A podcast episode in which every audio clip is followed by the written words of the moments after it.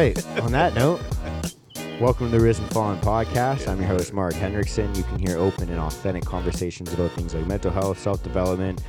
And uh, today we're going to try and get to those things, but we'll probably talk a little bit of shop, talk some current events. Uh, you guys know Hussein Aziz. He's uh, from the EYG podcast, Everything You Got. Uh, he's been on before. If you haven't listened to those episodes, I implore you to go back and check those out. But uh, what's going on, man? What are we chatting about today? There's so much shit going on right now that I'm like, oh, what are we going to talk about? We literally showed up. He showed up today. We're matching outfits. We got the same energy going on. Literally, literally, quite uh, the same black, Yeah, dude. black on black. I asked you to put on a black hat, yeah, just to match. The only thing that's messing up is your golden ass beard. I know, Man, You dude. got to color that up. Should we darken it? Should we dye it? Yeah, I'm Should we dye it? No, we're good, man. Got a killer beard. But anything, man. Uh, first off, thanks for having me on again, man. Thank you so much. I No, love dude. coming out here, man. I love our uh, love our little sit downs. What is this episode number four? This is the third or fourth. No, because we did two or three on mine, I think we've and done then one on yours. I think we did three before with you, one with me, and this would be, I guess, episode five, and then we're doing number six at my place. Fuck yeah. Here we go. Fuck yeah, man. So, um, great. What do we open up with? We open up with uh, there's so much shit going on. There's um, what's new? Twitter files. We got Andrew Tate going to jail. We got fucking uh, Justin Trudeau announced that uh, 2023 is going to be a difficult year financially for people. Right, There's um, right, so much shit going on, man. What's on your mind?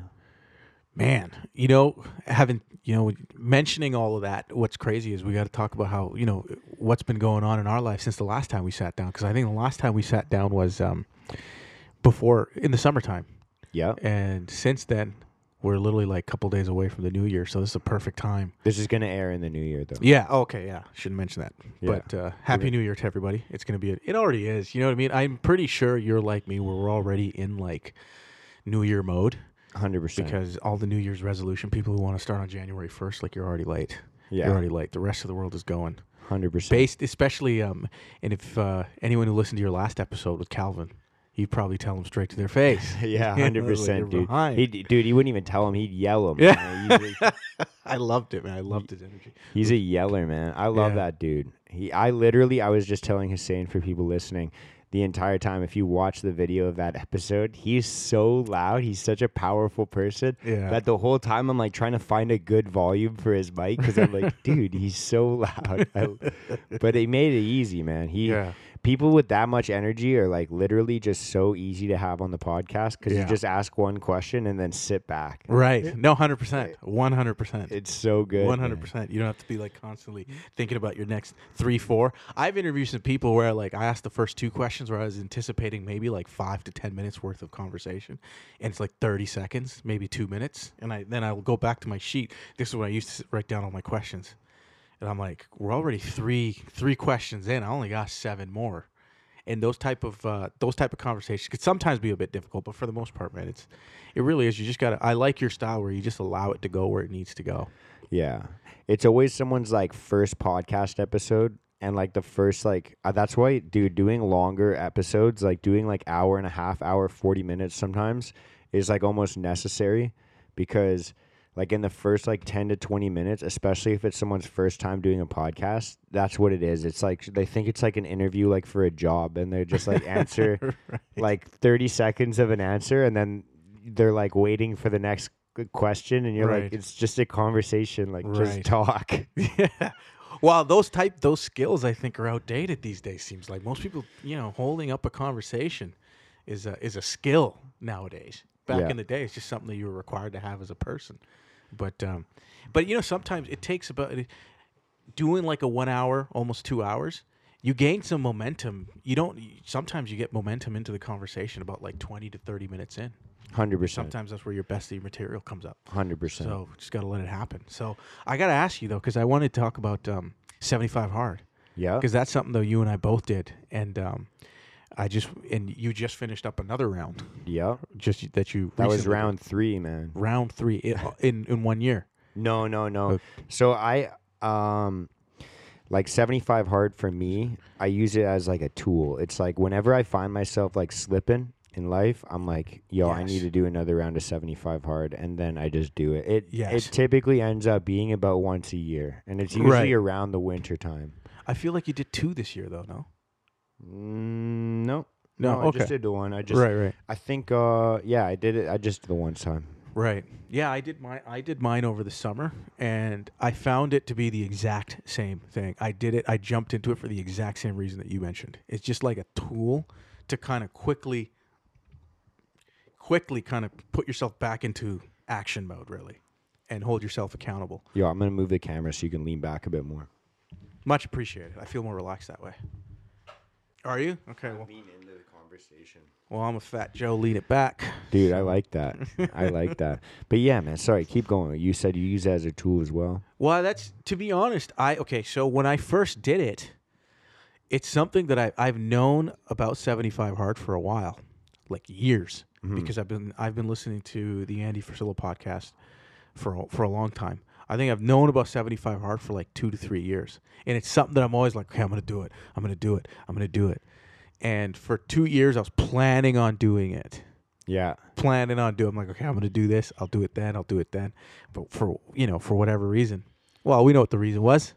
I just didn't do it. You know, Yeah, I was just yeah. lazy. And then my when I started it, when I started it, I had no plan, no nothing, no nothing. It was just one day. I just woke up. I remember I had downloaded the app already and I hadn't started. And it was one. It was a summer morning. I got I got my first workout in super early that day at the gym, at like six o'clock.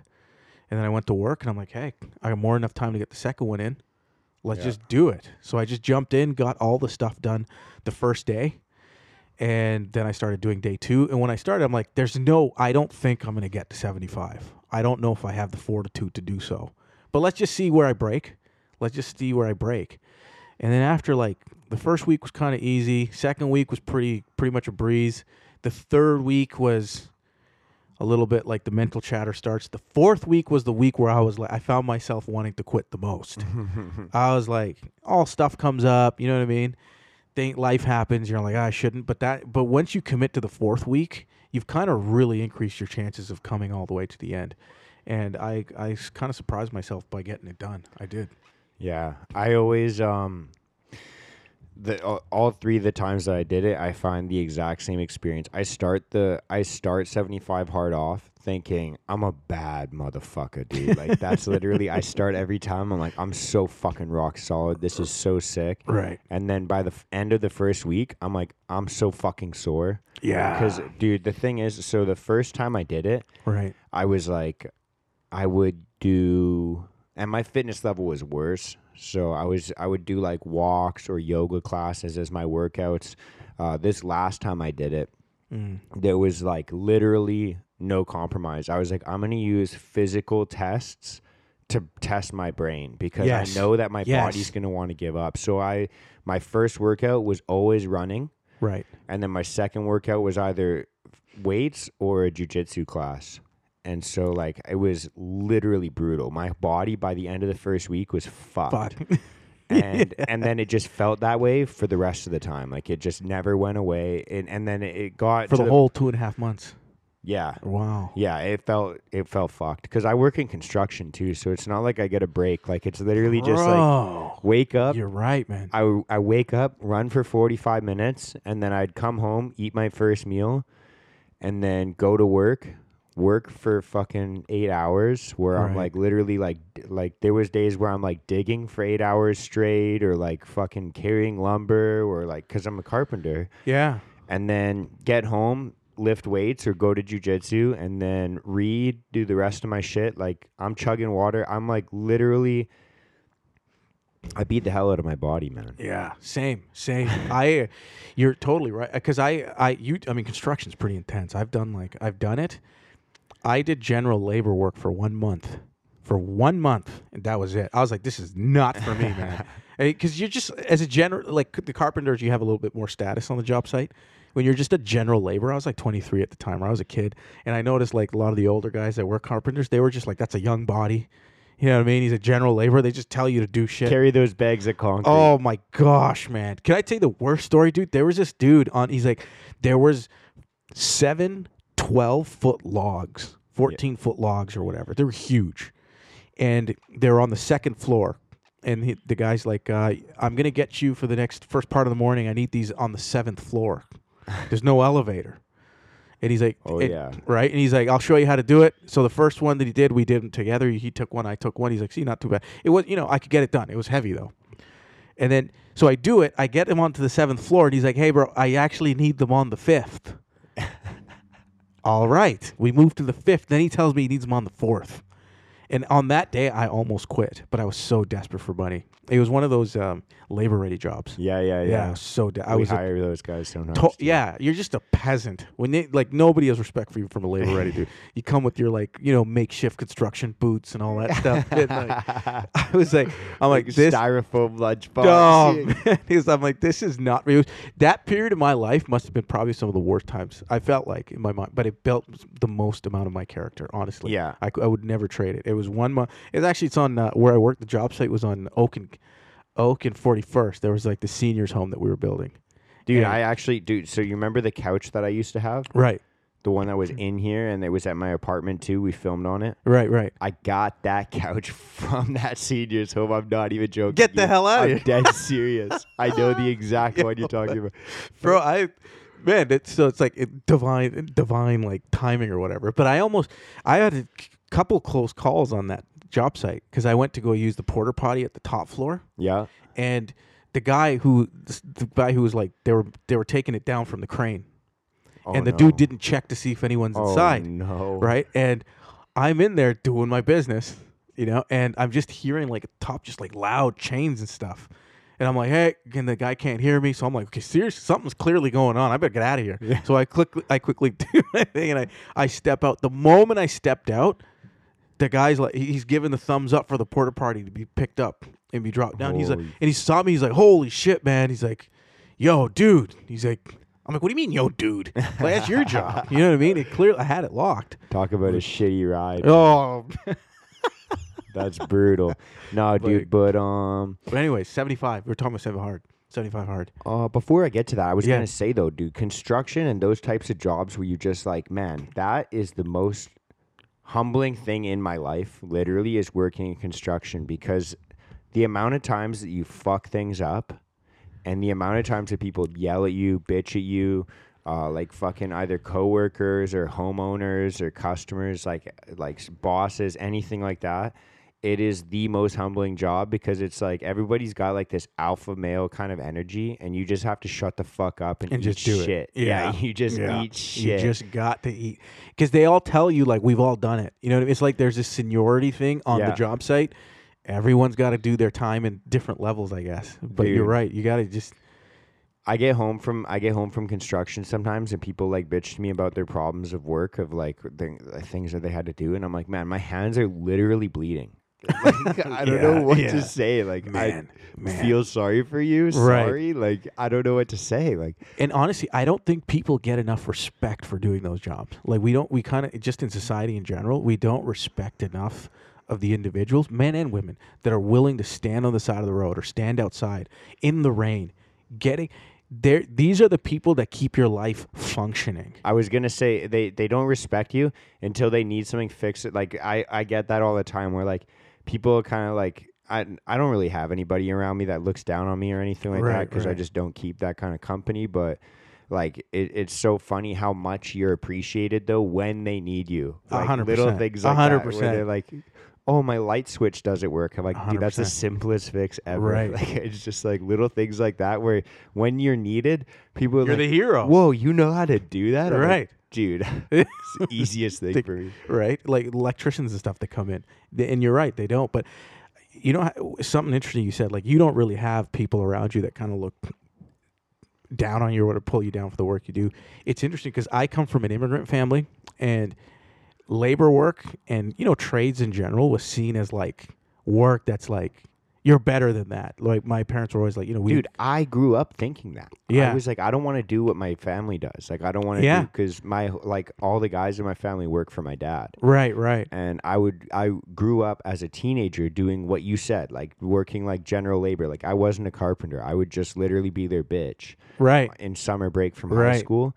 And I grew up thinking like I don't want to be like this. Like, Forever. I don't want to fucking do this. This is brutal. Right. And uh, it took me going to other careers to be like, I'd rather fucking lift shit all day than fucking sit in an office. Like, I, I want to learn better skills so I can make money moving. Yeah, Like, that's what. I want to do. Hundred percent, hundred percent. But I, I think my month of doing labor work was made much more difficult in my own brain because I just growing up and being told that you're just less than as a result because of this career choice. Like, mind you, it was I just did it because I needed money, but I felt like I had just failed in life. Like this was the bottom of bottom for me. Yeah. Like I'm out. I'm not in an office. It's not. co- You know. It's it's cold outside. Like all my lunches are cold every day. You know what I mean? Like it's just you come home just beat up, and I felt like I was in the bottom of bottom. But really, I think if I just had a better attitude about my days, not only would it have been easier, I probably would have gained a lot more perspective and knowledge in a much shorter period of time. Like now, when I ref- reflect on it now, man, I wouldn't trade that time for anything. But at that time, it was like the most brutal thing ever. Yeah. But it just it just needed a little atti- attitude shift, and it came from like I think just being like coming from an immigrant family, coming to Canada, like you your parents constantly tell you like you know we want you to do better than we have. We don't want you to be working in construction or these these jobs that are less than. But now when I look back on it, man, I'm like if I took a trade at a young age and you start making money right away and you make good money, you save, you do it right, and all the skills and like the humbling that goes on, you probably end up like I would if I have a kid one day, be blessed, you know, I'd totally recommend it to a son Yeah. or a girl, you know, whoever. Yeah, for me, I kind of had a similar experience that way. Like I grew up, like uh, like I said, I grew up just doing labor for my parent or for my dad, and um, yeah, I I remember the first summer that I worked with him. I was 13 years old, and they were doing an addition onto the front of a house in Vancouver, and they had to upgrade the water main. So like the the water pipe that comes from the city to the house Mm-hmm. had to be like enlarged, like it wasn't big enough to meet code Right. because uh, they upgrade every single year, like what the recommend or what the uh, requirements are. Mm-hmm. And so I had to dig a trench that was three feet deep and like wide enough that they could work on the pipe Right. and replace the whole thing Right. from the house to the sidewalk. So that's what I did for eight hours. Wow. Is just just dig a old were you? trench. Thirteen. Oh my gosh. And uh, Digging a trench at 13, man. yeah. I've dug trenches, man. They're just, it's, it's yeah, dude. like And one of the worst. and everyone else has like a skill, like you said. Everyone else has a skill, so they're Right. like cutting lumber and framing houses. yeah, and, yeah. and they're like, okay, well, someone has to dig, and you're the only one without a skill that can't do anything else. yeah. So, so I'm digging, and that was like the first summer that I worked. I got like my bank account so that I could get paid. I was Right. stoked. And then I started working, and I was like, I don't want to fucking do this. This fucking sucks. Like Right. all my other friends either aren't working or they're working at like fucking McDonald's or they're working. Oh, like man. I'm fucking bleeding. I'm literally bleeding. This sucks. And I did it like when I was a teenager, and then I got a job. Like I got a retail job. I worked in restaurants, and then I fucked off from construction. I worked in the gyms, and then after a while, I was like, I kind of changed my perspective on it. The lockdowns happened, and I was like, I'm go. I think I'm going back to construction, and my mindset shifted because I was like, wait, everyone else got told they can't work, and I saw my dad under a new light because I was like, this guy literally built his own business just by learning skills, Right. and so like it, it started to shift from like uh seeing myself work in construction for the rest of my life to like if I learn enough right now, I can run a business. Yes. yes. And I Yes. understood like the entrepreneurial side of it. It's like, wait, I don't have to make an hourly wage later. Like, Right. I'm doing it now to eat Right. shit, but if I learn enough, then I can just make a business out of this. One hundred percent, one hundred percent. Because you, I mean, this doing construction work, heavy labor. It's not the type of work where you can do all the way to sixty-five and not have at least replace some of the labor work along the way. I think it just beats up the body way too much. And that's why you see you probably like you have a lot of attrition. You usually want younger guys in there and whatnot. But I can tell you my experience with it was um, I wouldn't trade it for the world. Wouldn't trade it for the world. I did two gig two two uh, or three of them really. My first ever job, I was like in high school, grade nine or whatever, a summer job. I had to do I had to move four hundred bricks from the backyard to the front yard in like nine hours. And on that day, I remember what gloves were for. It was like I was a kid, but like I still remember that day specifically, like how much it taught me, man. Just like I was going in there, and I was gonna get fifty bucks at the end of the day. I think she gave me forty bucks or something like that. And I was there for like nine hours, and I had a lunch with me, and I ate by myself. You know, did the whole work by myself, and it was such character building. And I really appreciate my parents letting me go out there and just learn and discover. I had to bus out there myself. I'd never bust that far in my life. I went from like Vancouver to Burnaby, up Yeah. to just by Burnaby Mountain. Met the lady. It's very nice, and that was like the beginning process of like character building.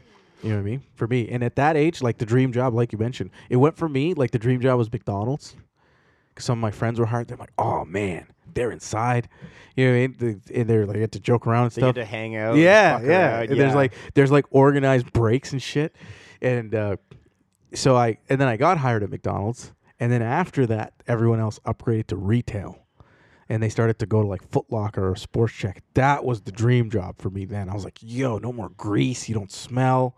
You know, you just hang around all day, stand at a nice place, and I could. Ne- I just it took years for me to manage to get a retail job, but when I did get it, I felt so proud. I was like, man, I was one of those Yeah. one one of those stupid blue vests from London Drugs. That was my first job at, on Broadway.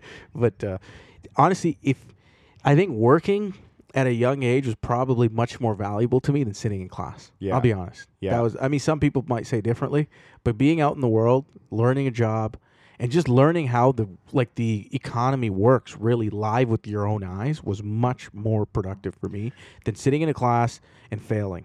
Because I, I really like I I went to school for sports, man. That's really what I and sports and hanging out Yeah. with my friends. Yeah, I'm the exact same.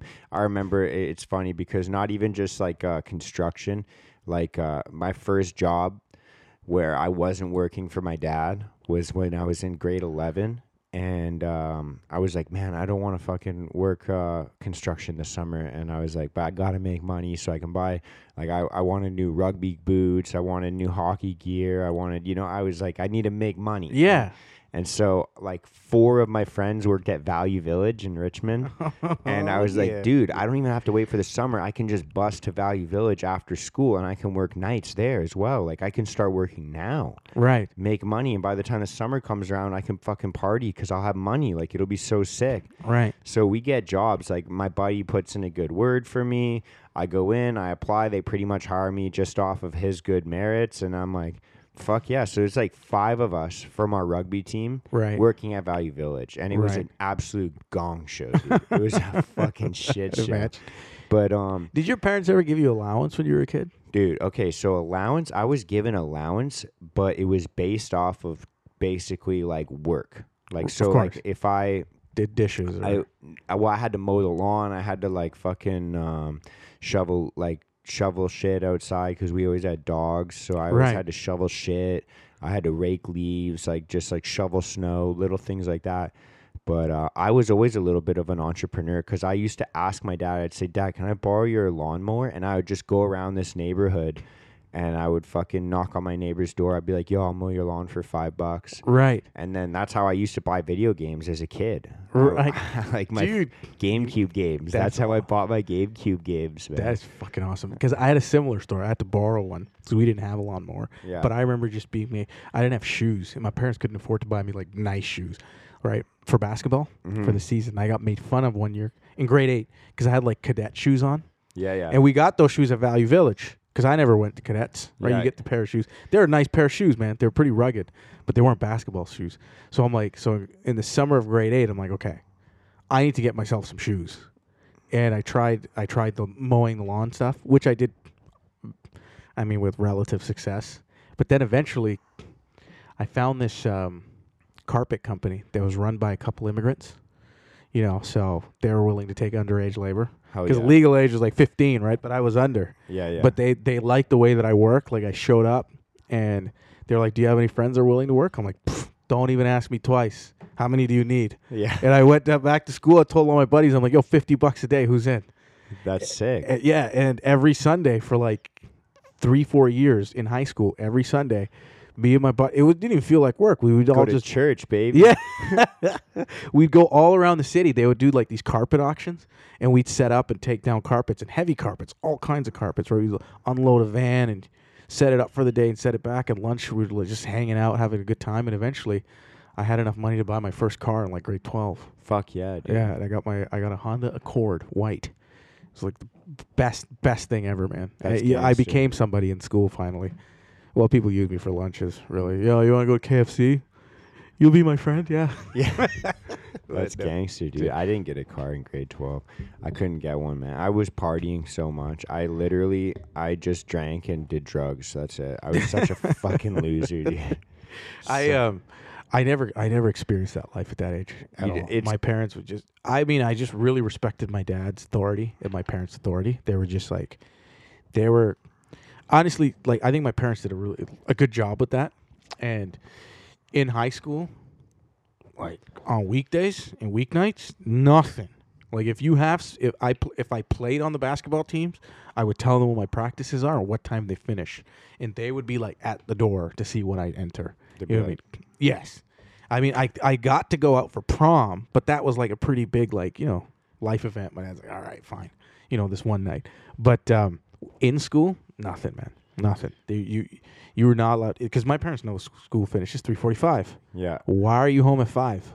Why are you home at four thirty? Yeah. And I think that was when I was a kid. I didn't understand it. I didn't like it at all because I'm like so, all these other kids. Like you know, some of these, some of my friends they were out till like eight or nine. Yeah. I'm like, don't you have parents? yeah. Don't you have parents? Like they don't care. Yeah. Yeah. Yeah. And uh, but I, I think I really appreciate the structure that it gave me. Dude, hundred percent. You're a better man for it for sure. I fucking pissed my life away for years, man, and then I had to learn through that. But Well, I don't know if it's. I mean, pi- is it pissing it away? If you learned through it, is it really pissing away? yeah, it just uh, it's um, it's a longer education. That's all. Yeah. well, I mean, it's not to say I didn't learn those lessons later in life. You know what I mean? But uh, I think in I these days, I, I my parenting, my parents would be seen as crazy strict. Yeah. But I think, but when I was growing up, that was quite common, especially among the immigrant kids. yeah. Like if you, unfortunately, it was it was generally the white kids that were allowed to be out. Fucking whiteys. the, f- the fucking whiteys. You can say it. Oh yeah, I. You can, You can say it. Of I give you permission. cracker. It's reverse racism over here. Oh, Yeah. wait, that's just racism. Yeah, no, it's. I, you know, okay. Let's shift the conversation. we done with that? Yeah, Well, okay, yeah, let's I'm- get into some racism stuff. No, I'm kidding. No, no, let's, Uh, let's go. Yeah, but um, I I wanted to get back on the 75 hard just briefly because that's where it was th- this was going. yeah, And, yeah, um, yeah. Sorry. I just I wanted to ask you like when you did your when you did your 75 hard or the Mhm. three times that you have done it hmm did you feel like you did you learn more about yourself or did you learn more about like doing 75 hard what it takes to do all these things. Like what was what was what was the most beneficial thing out for you you think just doing it? Because you said you did it just because you felt like you're slipping. Hmm like the first time you did it when you came out of it like what was it like? The first time like i said the first time i kind of gave myself not that i compromised like i i was um i was pretty strict with myself like in terms of like yeah i completed it but i was just kind of mindlessly kind of ticking the boxes. Like i was just like okay Right. these are the things i have to do today and i'm gonna do them and then when i had finished something felt weird within me and then i kind of thought um, you know, I don't think I did it with the right intent. I think I was just doing it just to do it, just so I Right. could say that I did it. right And uh, I mean, if anyone completes it, and even if they do it that way, then it's like fuck. You still did something that like one percent of the world, I think, could, Would would never- possibly even attempt. right But um, I knew I just kind of still had a bone to pick with it. Like I was like kind of still had a chip on my shoulder. So I went back and did it the second time, and I was more strict with myself. And then the third time coming back doing it, I was like, okay this time I'm going to journal like every fucking day and I'm going to do every single thing on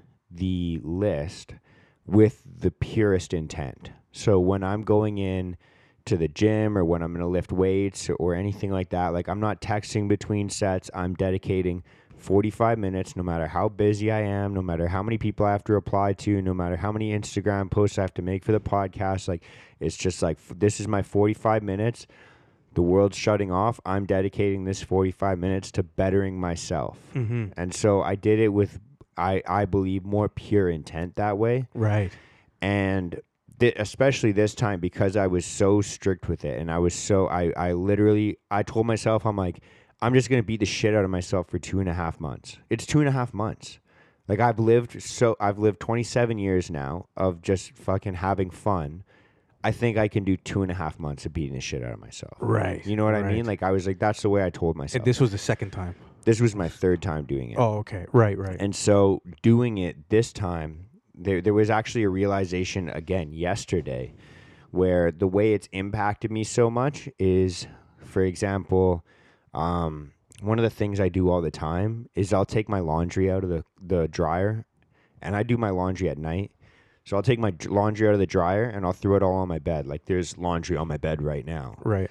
And a lot of the time, I'll finish up all my work for the day. I'll neglect the little things like that. And I'll be like, I'll fucking do it later. I got to do this. I got to work on that, whatever.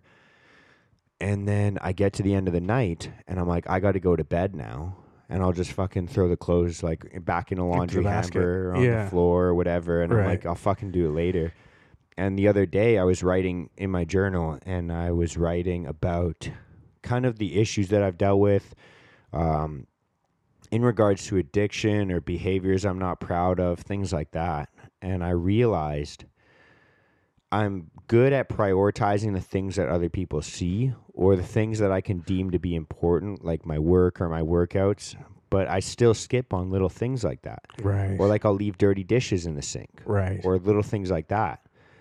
And so for me, 75 hard was kind of a transformation in my mind of when I, I can tell when my brain is trying to compromise and when I'm trying to um, just bitch out a shit that I don't want to do. And Right. and dude, like you, I think you and I have talked about this before, but like we're good salesmen. And I'm not talking like you and I. I'm Yeah, saying yeah. like human beings are fucking good at sales. Right. And people don't think they're good. People will be like, "Well, I'm not good at sales. I'm not good at sales." But how many times do you sell yourself on fucking not doing your best because you're like, "Oh, I don't have to do that little thing because someone else will take care of it or no one else is going to notice or I can just do it tomorrow. I can just put it off." Like we are the best at selling ourselves on shit that we shouldn't be doing and justifying it so that we actually somewhat feel good about it in the moment, right. but it sabotages self-esteem and self-confidence in the long run and we all know it. That's so interesting that you say that because Mike, I I got a question for you as a result. Then is it is it because we're such good salesmen, or is it also because we're just really good at buying bullshit? It's both. Right. Because the issue is, dude, is that you know your own weakness better than anybody else. Right. and so you know like it's like it's like you- like sometimes like when you're in a sales position you kind of know the hot buttons Mhm. and so like as a salesperson if i'm selling to you Mm-hmm. if i say something and you start talking a lot and you get excited i'm like oh i hit the hot button so i'm just going to keep hitting that button until the excitement dies then i'm going to try and find a new one Right. and sell emotionally right Right. Right. but you know where your own hot button is Right. so you can sell yourself on shit so easily because you know how to convince yourself Right. you know what I mean? Yeah. And so not only are you the best salesman for yourself, but you're also your own best customer for your own bullshit. Right. Yeah. You know, that's a it. It's it's a great analogy, by the way. I think it's it, it. People can totally understand it because we're all consumers of the world. You know what I mean? You burn, and I used to see. I I shouldn't say I used to see it the same way. I still do, but I think now I understand it to be a bit more of a. It's a. It's more than a two part two part like scenario. It's more so like a just like how you have when you're selling when you're selling and buying you're participating in an economy like some sort of commerce. And we all have our internal our own internal economy. And as much as we can sell ourselves on some stuff and buy into stuff there's also a currency that we have within within us. And if you don't have enough currency to go and buy the things that you need within yourself you're going to buy the cheaper you're going to always you're going to just end up spending money you're spending your own personal currency on all the cheaper stuff like the cheaper habits. Mm-hmm. It takes some time to actually save up some currency within to purchase a bigger move in your life. For example like and I- this is not like huge but just if you just trickle it down to like you're talking about your laundry right? That's slightly more expensive. It needs a little bit more currency within you than buying it's a lot cheaper to purchase okay well you know what i'll just do it tomorrow or maybe i'll have a bit more currency to buy that tomorrow and i've come to realize like you have to know what is my own like what is my own bank account like internally? Is it constantly check to check to check? And I'm just because if you're constantly going from check to check to check, you're buying all the cheap shit Yeah. within you. Your Yeah. cheap habits that keep your life cheap, that keep all of your relationships cheap. It doesn't allow you to you know buy into a bigger into a bigger life, really. You know, I don't know if that makes sense. But Yeah, like if if you're like you're saying like currency like the is energy, right? Is that what you're saying? Like so- Yeah, I would I would say that our currency is our attention. Our attention is our is our biggest currency, and the thing is is because just like you know when you go to sell someone, you can be the greatest salesperson, but if the person sitting across from you doesn't have the money to buy it, what are you doing? put them on a payment plan. What if they can't even afford that? You're right. You're right. Bro, I was a good salesman. Man. No, but I think yeah, a lot what if you don't have that? But certain things you can't put on a plan. You know what I mean? Yeah. If you just you, some things you just need to buy cash. yeah, the the big things in life, you know what I mean? Things are really worthwhile, I guess. They're just, you know, if you have it, you can just put it down. You feel better about yourself too. And, it, and I'm not really big on payment plans. but that's the thing, dude. That's the thing is like putting shit off like that, like saying, "Oh, I'm gonna do that tomorrow," is putting everything on a payment plan. I think. Yes, exactly. You know Right? what? Well, shit. Yeah, that's totally right. and then and then your fucking bills stack up, stack up, stack up, and you're like, why do I owe this much right now? And, And it's like, oh, you put everything on tomorrow, And month after month, you're defaulting, right? defaulting on your life. You know what I mean? And you feel like you need to go and maybe ask for loans and whatnot. Like, who's got this? And I think that's when people start to look outside and try to. This is the equivalent of always going to seek advice. Like that, we are in the advice economy these days. Mm-hmm. Everybody, especially with social media, everybody's got advice for everyone, Mm-hmm. right? And everyone's buying advice. They're just taking cheap ass advice. When really, like the answers, whatever you're looking for, man. My thing has always been it's within. It's Yeah. within. You have the answer, right? Which kind of ties back to the 75 hard that we were talking about. That's one of the things that I learned doing it. You know what I mean? You talked about like doing it with intention. When I did it, after like a week, I'm like, okay, if I'm gonna do this, let's fucking do it. Mm-hmm. And so I made it. I purposely kind of chose the things that I knew that I was struggling with the most. So mm-hmm. for diet was the one that I struggle with like my whole life. It's my biggest weakness. Yeah, my so I'm like, okay, if we're gonna do it, what are we gonna do? What are we gonna choose as the diet here? Because you get to choose on the program. So I'm like, okay, we're gonna no sugars, no sugars whatsoever. Like, I I cut out sugar. I cut out all fast food, all junk food, and all foods had to be whole. And I'm lit, like, and I have to cook myself. I've never done this before. Yeah. So I'm like, I'm setting myself up to fail. Yeah. Like I'm really like I'm really I'm like I want to push myself, and that's why I was like you know I'm just gonna see how far I can go with it. And I was surprised that I got through it, but I made it very difficult that way. And all the workouts were all my workouts were one had to be inside the gym with some intense, intense heavy lifting, to the point where I tore my shoulder apart in the last week. Fuck yeah. I was done. I was done. Like it was, I can hear it cracking, and I knew I'm like I'm probably tearing something up in there. But I had like five or six days left, and I totally did the David Goggins thing, where I'm like, you know what, we're just gonna go with it. I'm like that guy ran on broken legs. You're gonna put the dumbbell down because you got a little pain in your shoulder. Come on, bitch. Boom, boom. And then when we were done, bro, I couldn't. I had to put my shoulder in a sling. dude that's the thing I- i'll say this man i know so many people and i was that that was the first time i did it as well i had this same mindset and Right. before i say this i don't know why i fucking end up having to say this every single episode i'm not a doctor don't listen to me for medical advice Because you don't want to get sued. yeah but that being said Right. for um 75 hard people are like oh i need to think of this as something like longevity i need to think of this as like um you know i want to be healthy i want to be and and that's a great way to look at it if you want to look at it like that Right. but for me i thought of it as i am going to push myself Yes. i am going Yes. to make i'm going to make myself want to quit and then not do that Yes. so I, that's why I was running every single day. My hips were so fucking jacked up. Like I couldn't sit properly. Hundred percent. Sitting down was uncomfortable because my hips and knees were so fucked. Right. There was days where I'd go to bed and I'd lay in bed and my legs were twitching. Oh, and I'd be like, I can't, I can't fucking do this another day. right. And I would be like, I can do it. I can fucking do Boom. this. Like, Yeah. I can Yeah. fucking do this. That's I'm just gonna do it fucking one more day, just one more fucking day. And that's the thing that, like, when you talk about your shoulder, like most people would have been like, dude, why would you do that to yourself? And my first thought I was, people fuck saying that. yes. Yeah. Fuck yes, Yeah, dude. yeah. My- because that is the mental fucking gr- like fortitude that you do 75 hard to get. Right. Right. Hundred percent. I have people like, well, you're not going to get a new shoulder. You know, that was, and that stuff starts to seep into your mind a little bit. You do become a little like, holy shit, am I really like damaging myself? But I would just remind myself, I didn't do this to work out. I didn't do this to eat better.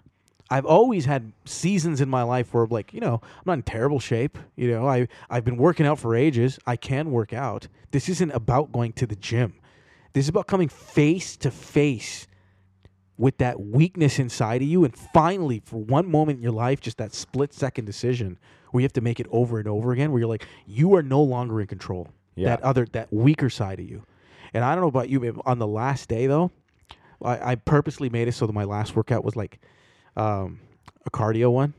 And i just and i came into the end and i'm like man i actually i'm i was so sh- i was like really i had this like sense of pride that i hadn't had in like ages that I couldn't even remember when I find it was a quiet moment. I was by myself. It was like eleven o'clock at night in a random park, to, uh, and I came to the end of the forty-five minutes and I finished my cardio walk. And like you said, my hips and everything was just jacked.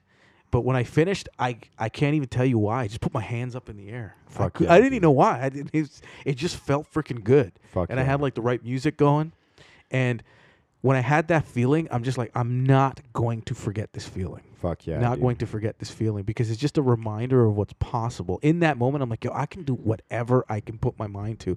And it had been years since I've actually felt that way about myself. Fuck yeah. That was a victory lap that I couldn't even like couldn't imagine. Mm. And so it was I totally I mean and then people ask like do you recommend doing it? I don't know, man. I don't know. If people if you are asking someone, "Hey, should I do this?" You're already like you're already in, behind the eight ball. You know what I mean? You got to know within what you need in your life. No one knows what you need in your life. You know what I mean? Nobody knew that I needed to go through this. I just need to make a decision. And I had some people like, you know, mention, "Hey, we should do this together next time. We can do it together." Like, and I'm just like, this is such a personal thing. You need to do it on your own. You mm. can't go go into war with yourself by yourself in the dark. You know what I mean? My my first time doing it, dude. I uh, did it with I think two or three other buddies. Right. I was like, "Yo, we'll all start doing it. We'll make a group chat, and we'll be able to support each other while we do it. Like we got this, man." Yeah. Within the first fucking ten days, every one of them dropped off, and I fucking deleted the group chat. And I'm like, "Have fun, boys. Yeah, I'm yeah. fucking going." Because you can't. It, have you read the David Goggins book? The um Not the new one. the I, the, I the Can't first one. hurt me. Yeah. Yeah, can't hurt. Remember Yeah. when he talks about the boats? And that- gonna carry the fucking boat? Right. And but when he went in for a second time after his first injury, he was like, I can't focus on, you know, kind of like comforting and babysitting people through this one. Like I needed to get through it myself. Mm-hmm. And that is that's because sometimes when you formulate the group and you join a group, when you see someone fall out, it might influence you to do the same yeah. because you're seeing you're comparing oh if that person did it then you know it must be really hard that's what your chances of getting through it might be better if you just go on your own Hundred percent, because you're not seeing anybody fall out you don't know your own inner strength Yeah. i recommend you just do it on your own get the app just run with it I, You know I mean, dude, don't I, even tell people that you're doing it. I didn't even like posting it on Instagram either. I just kind of did it because I'm like, you know, it says, "Do you want to make an IG post?" I do it every two weeks.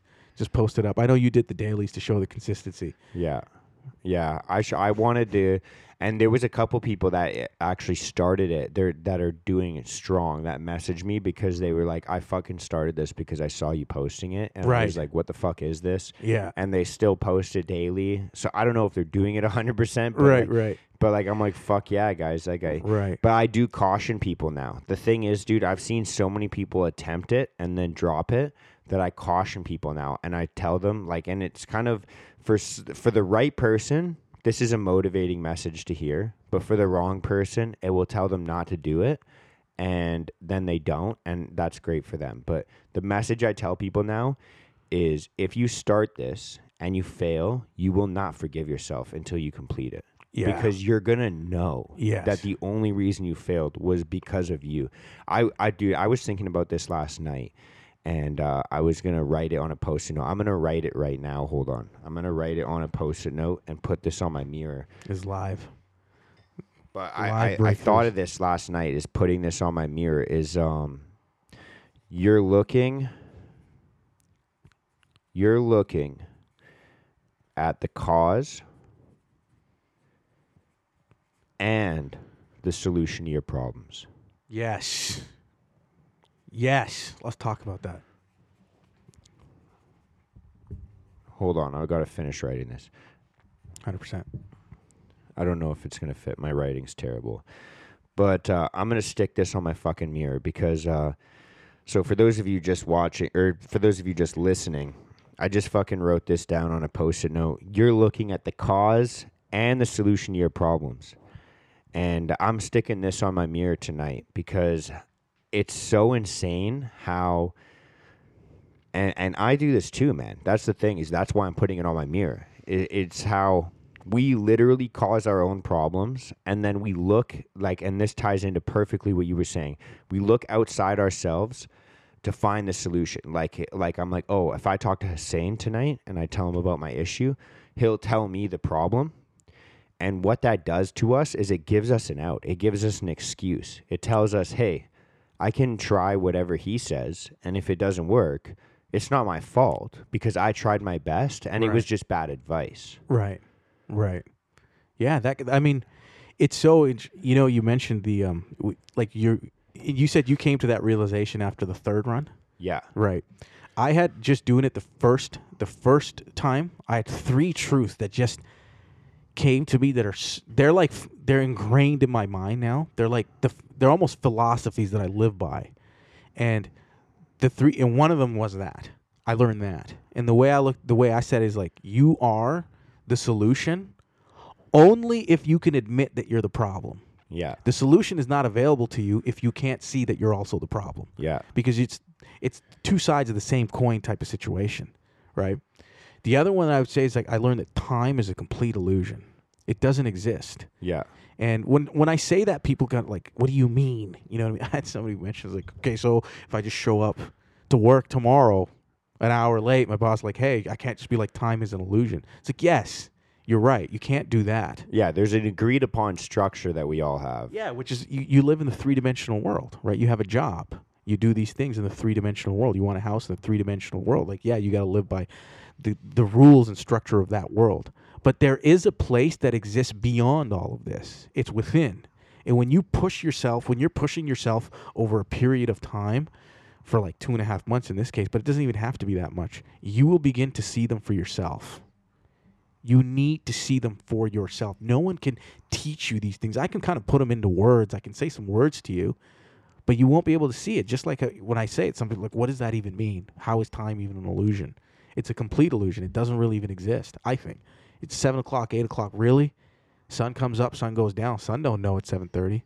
You know what I mean? Dude, the the the biggest proof that I know that what you're saying is true that time is an illusion and that we it's it's kind of really trippy. The, dude, the easiest way to explain how time is an illusion is this. This is something that everyone fucking understands perfectly. A fucking minute of you and I talking right now feels 100% different than a minute of when you're on the fucking Stairmaster or when you're on the fucking treadmill Right. Hundred percent. when you're enjoying yourself and you're locked in like you're Right. like headphone like the reason i put this headphone the headphones on is so that i can hear when you're talking so i don't cut you off Right. but it's also because it shuts out all the other noise Yeah. and i'm locked into this conversation Hundred percent. and then i look and i'm like holy shit it's been 50 minutes already Right. That's nuts Right. but 50 minutes of running when you're fucking sore and your fucking knees hurt and your ankles hurt, your foot's swollen, you've got blisters and shit, and you're like, every fucking step, even though a step is probably only like a second or two, it feels like a fucking hour. Yeah, hundred percent. Every Hundred percent. second feels like an hour. because it's it's it's time dilation in a sense you know it, and i think that the measurement of time like you slow it down based on intensity like your intensity. The more intense you become i think the f- the more time slows down for you. You you, you kind of lose track. You lose track and it what i mean by intensity is bringing the intensity of focus and presence into your life. When you're present time does slow down. You probably had it like you i know people sometimes like i remember the first time we sat here we sat here for like an hour and a half or whatever. It felt like freaking 20 minutes. Mm-hmm. because i was totally present with you and that's when you're not you're not playing by the rules of time. Mhm. And when you're constantly keeping an eye on the clock, you're playing by time rules. You know what I mean? And you won't be able to, I, I, I shouldn't say escape, but you won't have that deeper understanding within because you're playing by these particular rules. The You know what I mean? longest, uh, the longest time feels for me is uh, when I'm waiting for lunch at work. I'm like fucking looking at my clock and I'm like, fuck. But then it's funny because if I'm stressed about finishing something, time moves way faster.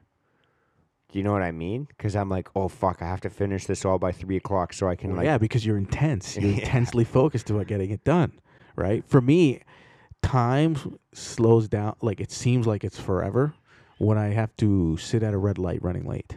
For some reason, oh that usually God, yeah. that to me, man, I've gotten a lot better with it. Dude, there's someone But I used listening to this right now, sitting at a red light, like, fuck. when I'm like late and I need to get somewhere and I'm like cutting it cutting it close. When I see the yellow, to me that means run, you know, go faster. Mm-hmm. But sometimes I'll have to like sit there, and you know what's funny is when you're sitting there. Oh my Dude, gosh! I've yelled, I've verbally yelled "fuck" in my truck. yeah. Like I'm like, "Fuck, Yeah. fuck, fuck, fuck." Yeah, yeah. Deal with I get- anger issues. so, I think people will say that's your white side. yeah, Yeah, It's white people throwing, things. throwing a tantrum. white people. But it's thing. hey, but listen, it's just better that you get it out. You know what I mean? That's why I think white people are nicer. yeah, because they scream, they scream. Get it out. The They get it out of their system They versus punch like holes in drywall. Yeah. Versus us immigrants, you know, we just, you know, decades later it comes out. and, like- Suppress it, suppress it, suppress Yeah. it. Beat your wife. exactly. Then it comes out domestic abuse. That's where we get canceled. I was waiting for that minute. right? Damn it. You know? But, um, no, I um, when I'm sitting at those lights and it's red, my mind just, I don't say anything. I look cool as a cucumber, but I'm just sitting there tapping and I'm like, man, who fuck put this light here? It's so unnecessary. The city planners in the city are complete garbage. they don't know nothing about driving. You probably have like a transit person who are making these city plans, blah, blah, blah. I need to, do, and then it goes green. I'm like, oh, yeah, let's go. Motherfucking bike lanes. yeah. No, oh, dude. bro. Don't Dude. even get me started. But, Yo, but um, I I dude, I heard this thing the other day on a podcast I was listening to, and they I can't remember which podcast it is, but they were saying that uh, every red light is an opportunity for a green light, and since I feel myself getting mad. When like, dude, when I went to pick up this desk, dude, this is a perfect example. When I went to pick up this desk, I had to pick it up in the West End, like downtown, mhm, like on Nelson Street mhm. and I had to be in Langley for a lunch right after. And uh, I'm driving with my girlfriend, and she has to get home in time to get dressed, do her makeup before lunch, blah, blah, blah, blah, blah, right? Mhm. And so I'm running late, and we hit every single red light from just north of Knight Street Bridge, or Oak Street Bridge, sorry, to downtown. Every single red light. Mhm. And she's like, "Yo, we're hitting every red light. I'm getting fucking nauseous." Like she she's saying to me, she's like, "It's just the stop start." Yeah, all, right?" yeah, yeah. And um, I I'm like getting mad because Mhm. I'm like I'm gonna be so fucking late. Like I'm going to lunch with my cousin, my dad, my, his wife, like his kids. He's got little kids, and they're probably a pain to deal with. And if they get hungry, it's like this is what's going on in my brain. I'm like I'm fucking everyone's day up. Like you know, Right, I'm getting right. into that mindset Right. and I start getting mad and I remember this fucking thing and I say it to myself in my head I'm like it's all good every red light you face is an opportunity for a green light and it's like once you surrender to that you're just like dude at the end of the day I can't fucking control the red lights there's nothing you can do and it's Right. Vancouver man you're going Right. to hit fucking red lights Every to every block. and if you leave your house thinking oh I'm going to hit all green lights today and I'm fucking going to just cruise through the day You're literally you're setting yourself fucking up. delusional You're setting yourself up to get pissed off. yeah Yeah. Yeah. But if you leave your house and you're like, yo, every green, every red light I hit is gonna turn green for me. that is quite literally the truth.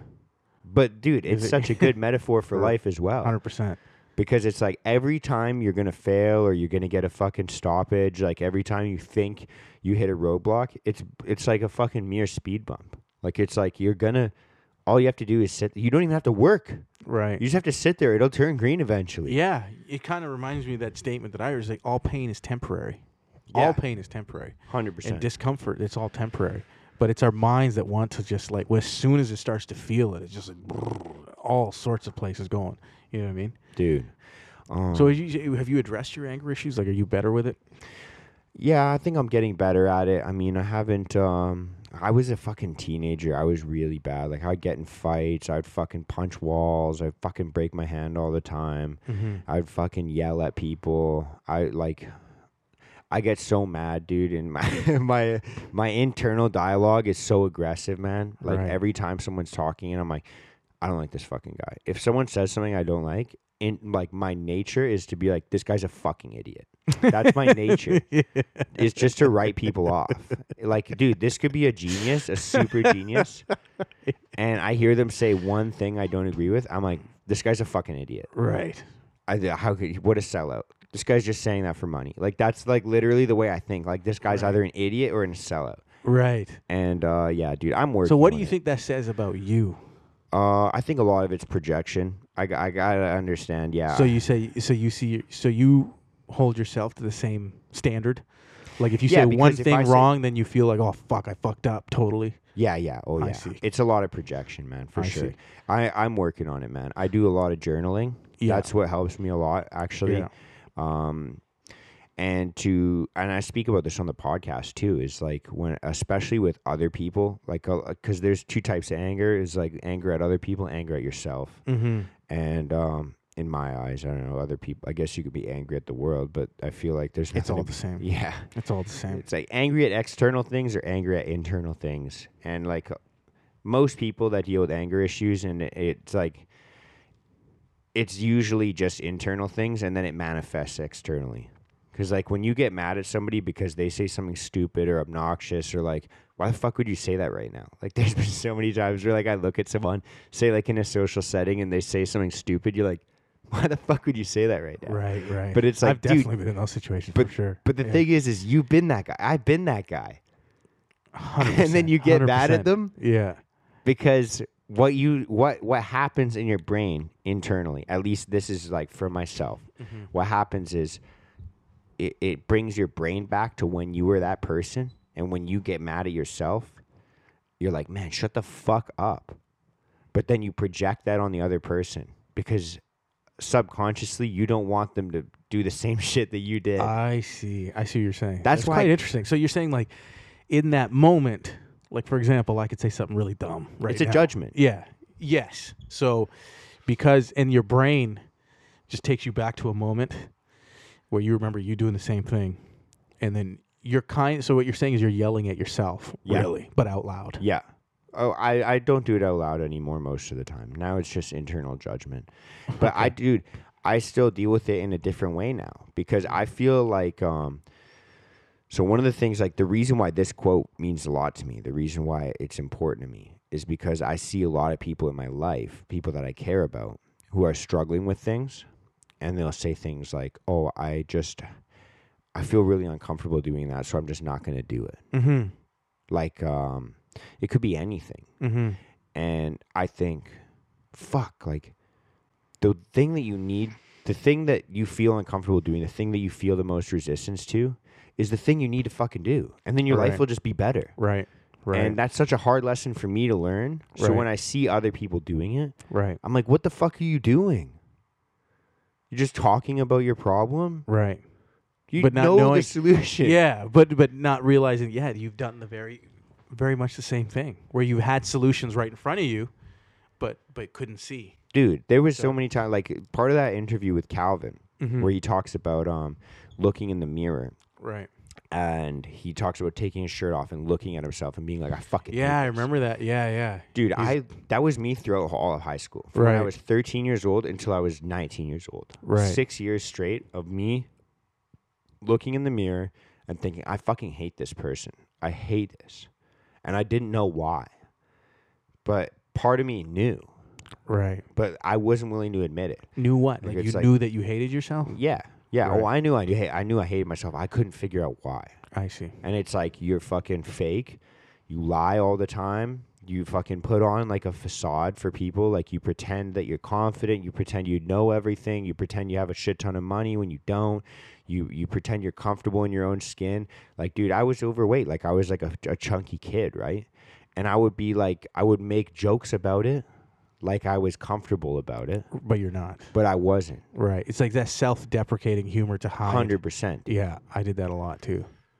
Well, I, I, I mean, you know, here's what I got to say, like, because If you're gonna lean forward like that, I gotta move the camera again. okay, well, do you want me to lean back? uh, yeah, I guess I feel like the conversation's kind of picking up, so I'm just like, I'll move it forward. yeah, okay, no worries.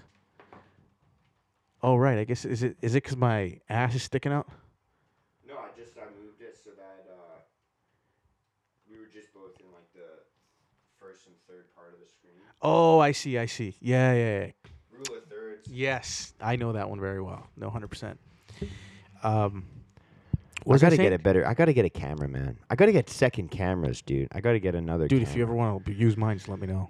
I have like a I have a couple cameras yeah. that that are uh, Do when they I go record out. in 4K though? Yes, We can get a big camera set up in here. yeah, Yeah. hundred percent. I have some lighting if you want to borrow. I usually when I'm if when I'm not shooting, or for, or filming, for any sort of documentary or anything like that, just have it here. Sometimes my shoots are like months apart, so Fuck yeah. yeah, I'll Dude, get my that'd be lenses. wicked. and. Yeah. Anyways, hey, people, listen. This is a Sorry. yeah. Sorry, everybody. Um, no, you were talking about your anger, man. I will tell you this. There's so much that you said there, but uh, I remember um, when I was here by for for some Christmas. Ga- uh, when I was here for Christmas, you Your mentioned first white person Christmas. I can't say my first. I I think I've can. been around. I Okay. Well, I gotta say you're my favorite white people. Thank you. You're one of my favorites. I'm your I favorite have a white l- people. I You're am, one of my favorite I'm all white, white person. I'm, all, I'm white people. I, I I can speak for all white but I people. mean, I love everyone. I love all white people. All, I I can all speak for all blacks, white people. All browns. Hmm? Yeah, you like everyone. I I, would say so. Except, uh, no, I'm kidding. There is no except. Yeah. But um, no, least I, favorite race on three. One, two. no, I'm not doing this, man. Are you, are you crazy? I'm not doing this. Are you crazy? Was the- I don't even know if I have it. Do I? The I old do. bait and switch. the old bait and switch. I do. But I, I mean, no. do you? Do you? Do you have a least favorite race? Go ahead. At least answer the question. Okay, on three. No. Do you have a least favorite race? Yes or no? Do I have a least favorite, Favorite, race? Yeah. I think everyone does. That's definitely a yes. but I think I think I think that could just be a projection because I do. No, but I do love everybody, man. I don't know. You know what? I don't know. I can't say that I do. Least favorite race? I don't know. That didn't even make any sense to me. Honestly, the whole question. I was I'm not trying even. to get you canceled. no, hon- honestly, I'm not even trying to act like I'm some holy. If I did, I'd honestly say it, but I really don't. I, think, I don't think I. I think there's no least favorite race because there's so many things that um, piss me off about everybody. Everybody. Well, okay. I'll be, so I'll say this. If you asked me that question like two years ago, hmm I probably would have gave you like five. Yeah, that's But- my least favorite. Then that's just hating a lot of people. Well, I gave you five, uh, but a countdown, top five. So number one would have taken the crown. right. You know what I mean? I always used to make these jokes, like you know, you have And number one is. In my uh so it was like you're really trying to dig this out of me, man. You're really tr- but I always have this joke where I'm like, you know, you have like you have this, this, you have air, water, dirt, cockroaches, and then you have like this people. the scum of the Yeah. Yeah. then it would be that race. yeah. But um, White I ain't gonna say no, no, it wasn't white. Whites are the leader of the world, man. dude. And say that again if you want to get canceled. Yeah. well, the thing is about white people is they're really good at sticking up for other people. that is 100% true. They're really good at being offended on other people's behalves. Especially if they're like liberal white women. Liberal white women are the backbone of society. Yeah, for well, at least taking all the offense. Yeah. and that's because that's a heavy, heavy load to carry. So for every other they got some strong backbones. Yeah. you know what I mean, to carry everyone's offense. But it, it's unfortunate that they don't know that taking offense is the cheapest virtue you can ever do. Like it is, being offended is the most cheapest, most useless thing on planet I planet knew Earth. I'd get this out of I knew I'd get this out Son of of a bitch. I Yeah. love this side of you. No, honestly, I'm I this this like irks me. Listen, I people will say, "Oh, that offends me." Okay, hmm now what? Was that your white person voice? No, that's not a white person. Is it? I guess yeah, it's my white person. do your white person voice. Uh, John. something along those lines. You know, something very monotone and very straight. Yeah. You know, very uh, low personality. Yeah. You know, just uh, very vanilla, Yeah. blend in. Very vanilla. you know, just blend in. Mayonnaise. Yeah, yo, Right. man. I used to shit on mayonnaise. That's just the greatest now. Yeah. I didn't even know what it's made out of. I re- just realized It's egg, dude. Yeah, eggs and batter and all that stuff. Is it batter? I don't know. I'm just guessing. I don't know your white people food. You guys don't really have a lot of good food. To be honest, this is why you guys conquered the world. You guys are eating like shit. Shit, dude. dude Salt and pepper. Fucking good comedian that talks about that. How the people of England they had, had to conquer everywhere else because Yeah. they had the plainest fucking food.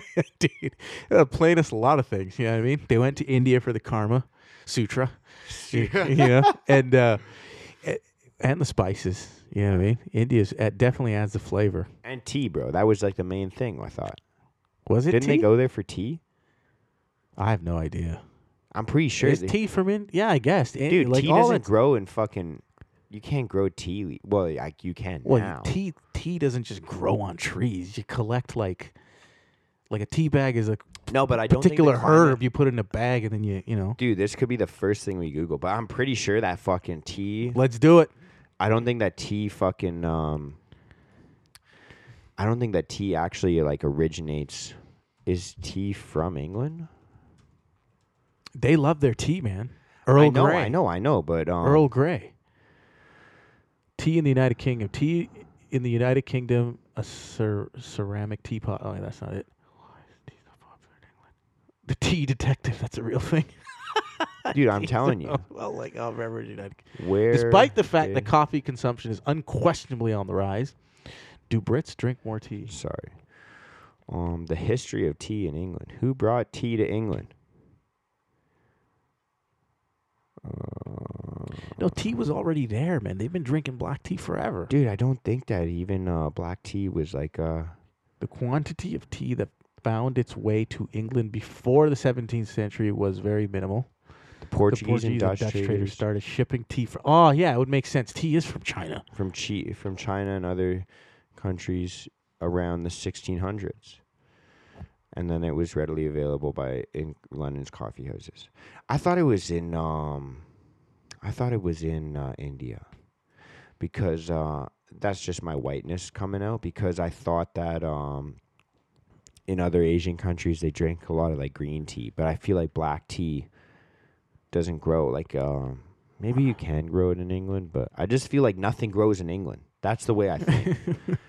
Other than like fucking potatoes and like grass.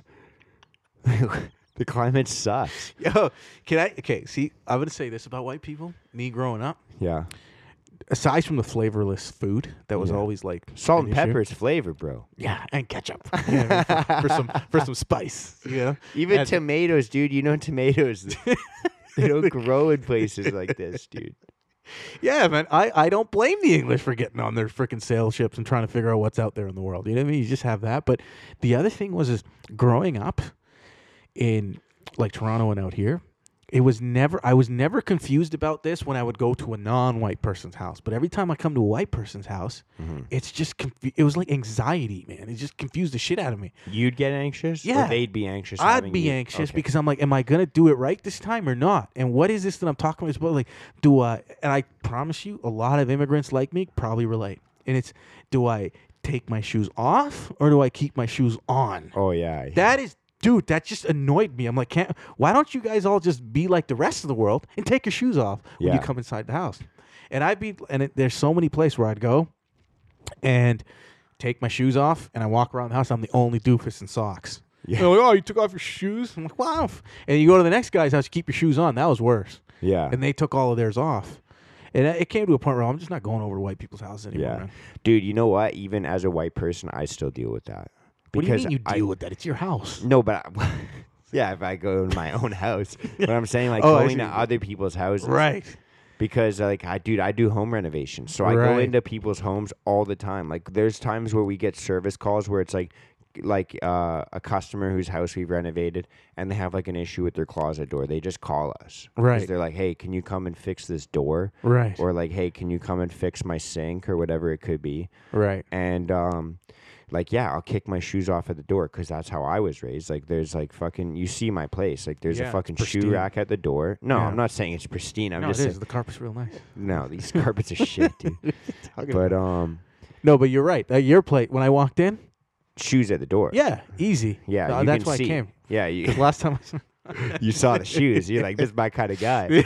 But um, no shoes in the house. yeah, But um, but no. there's people like customers all walk into their house and they'll if be you like, go you can a leave your customer's shoes house on. that's not a white person, you probably know. Like you know you're taking them off, or is it like you know you're still eh, Well, I take my shoes off everywhere okay? That's good. because I wear boots a lot of the time too, Yeah. and I'm like tracking shit in Right, the place. right. I'll, some people will be like, you can leave your shoes on. And I'll be like, no. Yeah, there's mud on this shit. Yeah, you don't want me to do that. I, like I'll leave my. Here's the other thing, dude. I'll ask you this: You take your shoes off inside, or do you leave your shoes on outside, or do you leave your shoes outside?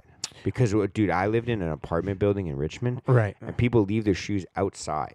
You mean outside your door, apartment door, or like at the lobby? Yeah, or At the no, l- no, no, Oh. no, no, no, outside the door. R- uh, right, right. but your would you apartment leave door. your shoes outside the door or inside the door? No, I always uh, I at least enter the door with my shoes on, Yeah, and then then there should be a shoe rack, depending. On but if I go or to someone's house, at least. yeah, if I go to someone's house and I see like shoes in a rack outside the door, I got the idea. You know what I mean? These people are nice. Mm-hmm. We're breaking racial barriers here. Big time, big time, man. With, like connecting. This is what the country needs. yeah, really, you know, not all this. But I got. Can we? I uh, get back on that offensive thing. On that. yeah, it offends me, but yeah, Why? because I'm white. And if I got nothing better to do, I'm getting offended, Offended, on yeah. someone's behalf. No, but honestly, man, it's it's not even white people anymore. You guys have like you've passed that skill on to everybody. It Everyone, transcends. everybody and their mama is offended these days about Yeah. everything. And we live in a world where like we're constantly trying to meet the demands of the offended people. And offense, taking offense is the cheapest virtue signal that you could possibly do. It's the most useless thing that you can like I there I don't know, man. When people get offended and they just sat there and like, well, you can't say that. It's offensive. And they don't even argue it. I don't even know what that means. Like, what do you mean by when you say that's offensive and you can't say that? Like, it hurts their feelings? You know what I mean? Feelings are all fucking, you know, fugazi, anyways. Why are we trying to cater What's to them? Fugazi mean? feelings? Oh, fugazi. You ever see um that movie with Leonardo DiCaprio, no. The Wolf of Wall Street? Yes. Yeah, remember that scene? He's like, they're talking about the stock. Oh, like, oh, yeah. oh. oh. He's like, yeah. it's all fugazi. You know, nobody knows if it's going up or down. Everyone's just blah blah. That's That that. was a dumb moment for me. I'm sure you have plenty of those. Yeah. Just- I would ask I would ask my editor to cut that out, but Yeah. it's but it's me and I'll forget. right.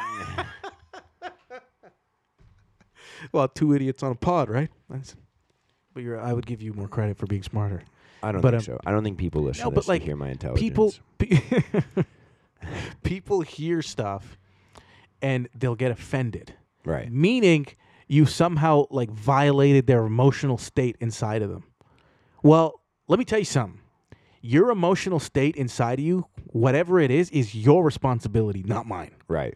Right? So if your emotions are going up or blah blah blah and haywire because I said something, sorry. We can't be going around saying you can't be saying. It's come to the point where now it's like moved into corporate and government policy. It's absolute madness. What are we talking about? Right. You know what I mean? Absolute madness that people can lose a job or somehow be moved around or demoted over some sort of emotional, you know, whatever. And I hate to say it, ladies, but it's generally ladies that get offended a lot sooner than a dude does. Right. Just saying. It's not to be sexist or anything, but that's just my observation. Yeah, I think I agree with that. Yeah, I it's like, think um okay, go be, if, if you're offended, that's fine. Just go to the washroom. You know? right. Go take a pee, let it flush out. You know, I don't know, but it doesn't matter. You can't like ask the world to change around you because something has been said that affects your internal emotions. That's the that's it's it's it's a road to the bottom for society, and we're going there. Yeah. Clearly, Yeah. it's the road to the bottom, and people got to stop the shit asap. As And um teach your kids the same, folks. Yeah, as a, as somebody who uh, I'm, I tend to agree with you on that. I fucking, I can be viewed as very insensitive sometimes because I will say things very bluntly the way I see them, and I don't really apologize for it. But um, What's one of the most offensive things you you think you've said? Um, I think a lot of the times, like I just fucking, I'm. I'd say I'm insensitive when people come to me with issues a lot of the time because I, I struggle with acknowledging Complainers. yes. Yeah. And so a lot of the times I'll just be like, okay, so what did you do about it? Mm-hmm. Like that was one of the things I um right. amateur. Amateur hour, bro. But um Hussein's phone just ran Yeah, the podcast. a busy guy. No, Anyways, let me just turn um, this off. um I used to have a boss and anytime I came to them with a problem, I'd be like, "Oh, this customer said this and that and I I fucked up the contract or blah blah blah blah blah." They would always say like, "Well, what did you do about it?" Mm-hmm. And I'd be like, "Well, I came to you to see what Mhm. you say." And they were like, "What good does that do? Like you could have fixed this issue. Mm-hmm. What did you do about it?" Right. And then the next question they'd say is, "Well, what do you think I'm going to tell you to do?" And I'd say whatever I thought the solution was, and, And they'd be like- like, "That would be better than wasting this time." and because I dealt with that so often, Yeah. now that's the way I think. Well, I think that is definitely a male-dominated thought process. A man generally will think It that was a woman. that told you that. Yeah. Yeah, it- totally. And it was in a professional environment, right? Yeah. Yeah, exactly. Sales. So yeah, so it makes sense. It, yeah, she's she's your sales manager. Like salespeople, like they, yo, listen, we've all worked in sales. The Different num- breed. Yeah, the number one thing you got to learn sales is you can't listen to excuses Yeah. about anyone. Your own, the customers, everything. You got to get it done. Let me ask you this. Let me ask you Fire this. away. Say you're talking to. Uh, do you have sisters? I have one sister. Yes. Okay. Say you're talking to your sister. Yes. and she's like, uh, "Oh, I have this issue, blah blah blah blah blah, or whatever." Right. And then uh, you either listen to her, or you don't, and then you maybe give her advice, you don't. But then whatever you say, say like your sister is like, "Hey, you said something, and it really hurt my feelings." What What's your reaction? What's If your my- thought process, right, and right. what do you say? If my sister because came, it's it's so different. I feel like when you're dealing, and this is something that all the men listen to this will be like, "Fuck yes!" Like like somebody gets the way I think, and then all the women are listening to this like these guys are fucking idiots. but dude, it's so different when it's Right. like your girlfriend or your sister or your mom, one and they're like, "Why the fuck would you say that? That's so mean. one hundred percent. That's so offensive. Right. Well, th- that Why would you point. say that?" That's the point that I made earlier, where I said, "Hey, listen. Most of the time, it's generally the ladies that'll have be offended by some things that you said. It's hard. I shouldn't say it's harder to offend a dude. Guys get offended too. I understand. But sorry. So, what's your question? What's your reaction? To to if this, if my sister came up to me and said, "Hey, what you said is unacceptable. That was offensive." Yeah, no, maybe not unacceptable, Mhm. but just like, "Hey, you hurt me when you said that." Right. Like, what's your reaction, internal and external? internal i i would just say i disagree i don't think i like you know internally my conversation would be like if someone says hey you hurt me by saying this internally i'll just be like okay let's let's find out what it was that caused the pain you know? What was it that caused the pain? Now if my sister comes up to me and says hey you saying this hurt me i would immediately say listen i'm sorry for um, i'm sorry for not acknowledging how it would affect you. Maybe I should have been a bit more present more aware of and maybe worded it a little bit better. And then I would ask, what exactly is it that I said that's got you, you know, got you all in a knot?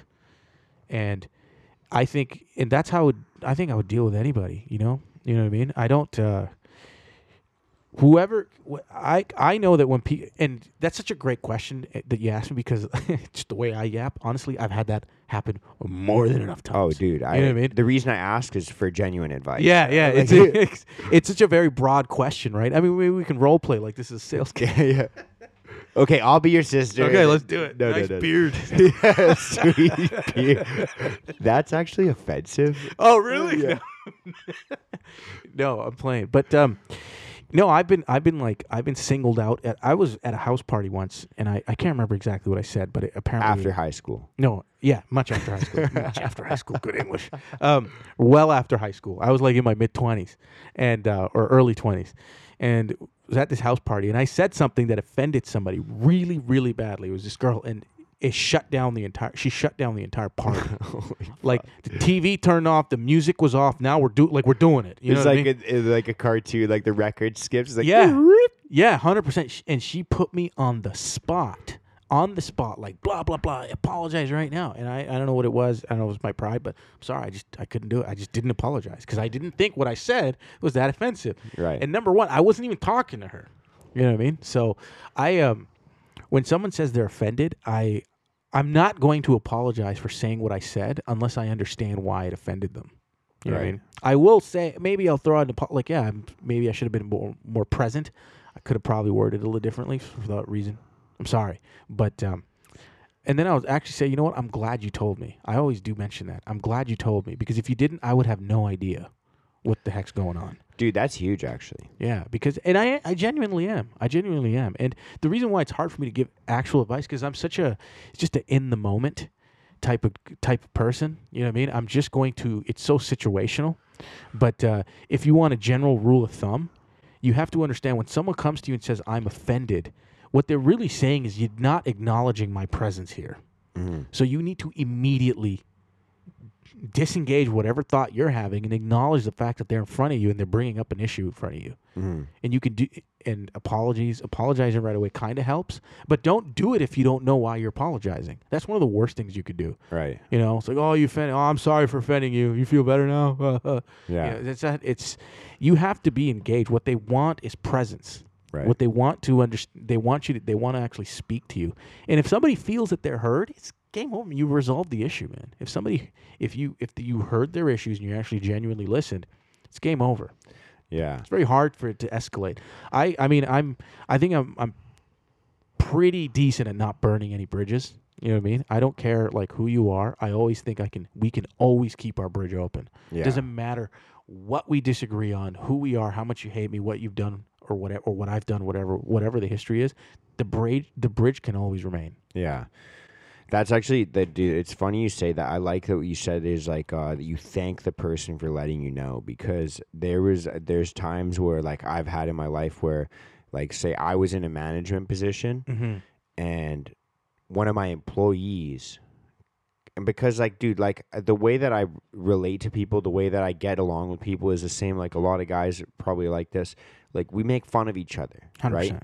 and i was time. i was punching down a little bit and i would Mhm. like make fun of this kid that was working with us and um, he ended up complaining to my boss Mm. about you know some of the shit that I'd said or the way that I treated him, and I was like, bro, what the fuck? Why wouldn't you just tell me?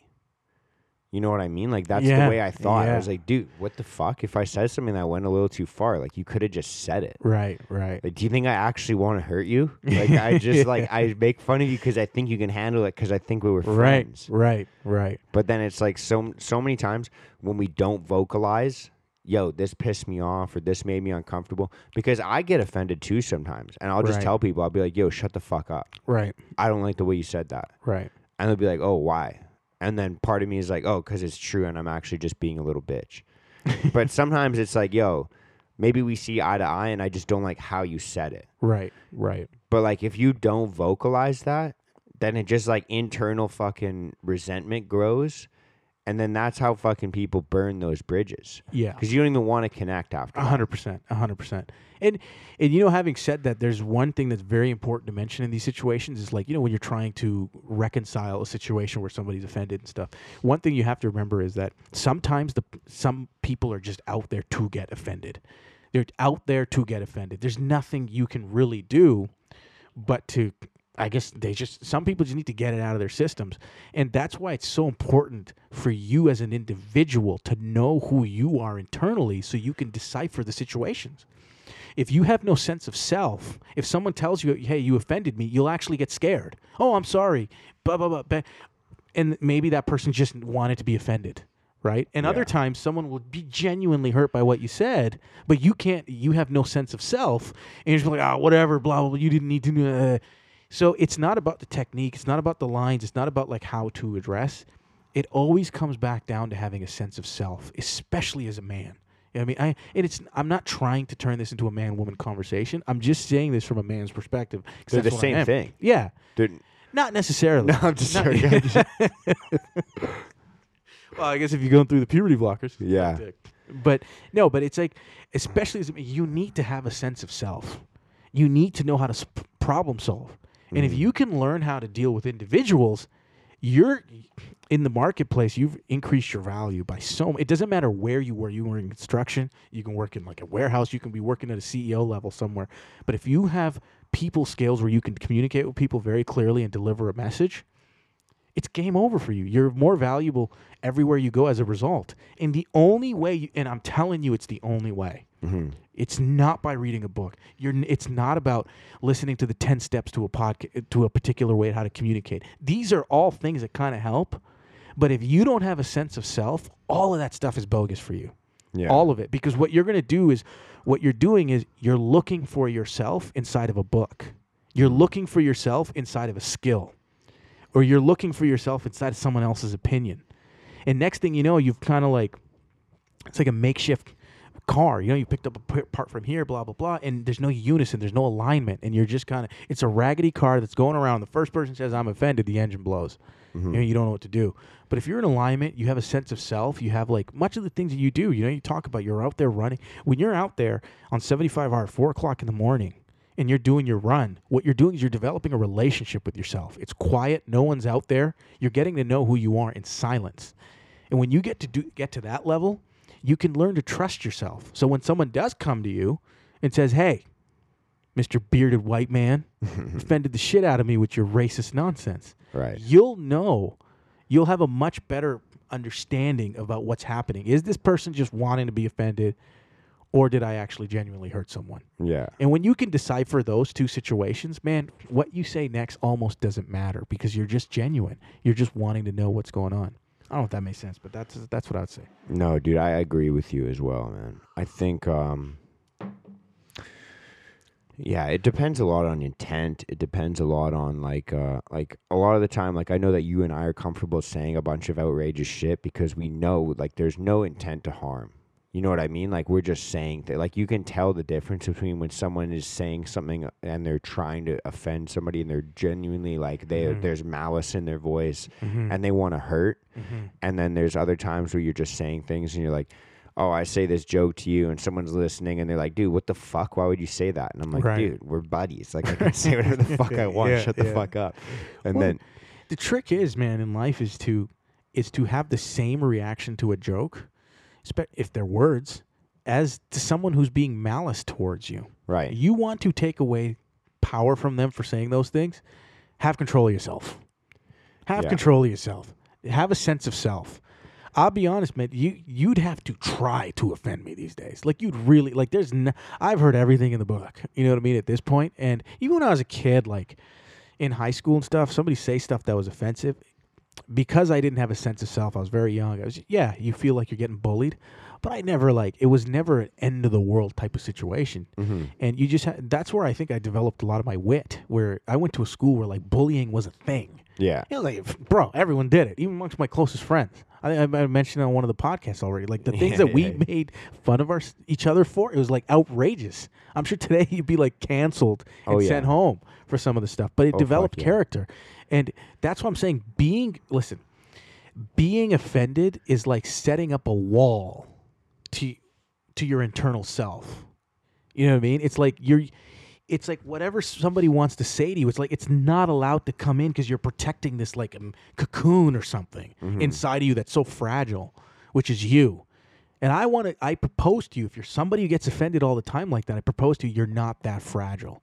You're not that fragile. You're actually a lot more stronger than you think you are. Mm-hmm. These words don't actually offend you. What people are saying don't actually offend you. What's happening is is you have this I I think there's in the world every individual is made up of four layers. Generally, I'd say 95 to 98% of the world is made up of four layers. It's their name, job, relation to their family, and then if you're really depth and you're an in-depth person, you you can claim a religion, right? You'll claim some sort of religion. Or atheist. Or atheist, same thing, some sort of spiritual level. Yeah. Those are the four layers, right?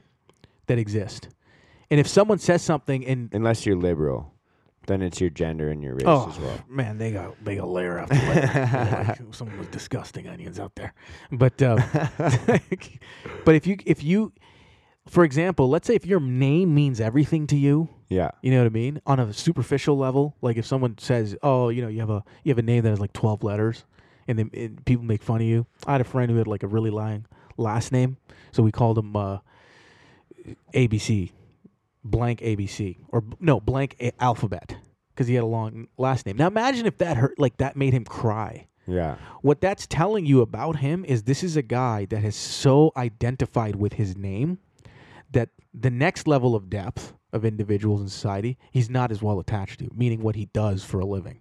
That these are the I'm I'm categorizing, really generalizing. But if you talk to somebody, I've done this test for a while. You know, you just talk to who are you? I'm blah blah blah. Okay, well, that's your name. Who are you? I'm like, oh, I, you know, I'm a carpenter. Yeah. That's what I do. Okay, well, that's what you do for a job. Who are you? Oh, I'm a son. I have, I have a boyfriend. These my these are my parents. Okay, so that's you know your family. But who are you? Well, I'm a Christian. Yeah. You know. Eh, okay, that's your religion. Who are you? Beyond that, people have no idea what that, what to say next. But you have to understand all four of those things that you said belong to the world. You don't belong to the world. Right. You belong to God. That's my personal opinion, right? Right. There's something more to you than your body, your job, your relations to the world, and, and all these other things that you're tied to. If you're really tied in these areas, yeah, if someone says something about those things, you almost feel like you have to get up and fight for it and get offended over something. Yeah. Yeah. But if you have a deeper sense of self and you get beyond those four layers and you understand that these are just my roles, these are just things that I'm doing with my time on earth before I go, but there's something deeper inside of me, bro, it's impossible to offend you because you're not attached to it. You don't own anything. Yeah. You know what I mean? Yeah, I think like um, I had a coworker a long time ago, like because I like I said, like I used to, I still get angry with people, but I used to get really angry with people, and I had a coworker a long We'll have a time therapy ago. session about that after this. Go ahead. Yeah, I, I trust me, bro. I fucking I do the work, man. R- Um, I don't doubt it, man. Uh, um, By no means am I doubting it. I uh, but I had this coworker one time, right? And Mhm. he um he basically said to me, he's like, one of the ways I deal with my anger towards people is I view them as children, and I think about you know like when you see. Some kids are brats, right? But Right. say like you see like a four year old kid Right. hasn't really like got the chance to even be disciplined or mature or anything like that. You see a four year old kid and they just come up to you and they like take a Lego block and they just smash it into your leg. Mm-hmm. You don't think like, what the fuck? You don't think like, oh, what a fucking idiot. You don't. Th- you don't think about hitting the kid. You don't think about like pi- like how pissed you are. You're just like, oh, it's a kid being a kid. Mm-hmm. You know what I mean? Like it's Mhm. just, oh, that's just whatever. Like it's Right, like right. fuck, it's all good Right. but that's the way he views like he's like that's the way i view everybody because you realize like everyone's just trying to figure shit out and so essentially everyone is a kid like people don't really know how to interact with people until they learn and everyone's just trying to learn how to live life 100%. and so he's explained it in this way. And then since then i kind of view it the same way. I'm like yeah i get okay yeah this is a person just trying to figure it out. And now i find the only time i can ever be offended by something that somebody says is if a part of me believes that it's true. And so like part of the way that i've started to deal with my anger is to Mm. eliminate the things that piss me off about myself so that now when people say those things like if someone were to call me fat or unathletic or like whatever i'm like i know it's not fucking true dude right. let's what go if it, fucking let's go for a fucking run right now Right. Well. Okay, so let me ask you this: What if it was true? then then the answer to that is obvious. Like it's like okay, angry? you fucking yeah, you fucking punch them in the fucking face. No, the answer. Not if is- I run. Yeah, no. The the answer to that is right here. Right, right. or in those bullets. No, Yeah. I'm kidding.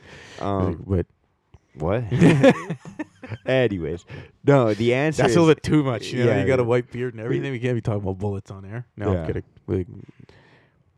What are you, the government of Canada, man? Fuck. Jesus Christ. shut, shut you cut this part out if you want. Shut the fuck up about my guns and bullets.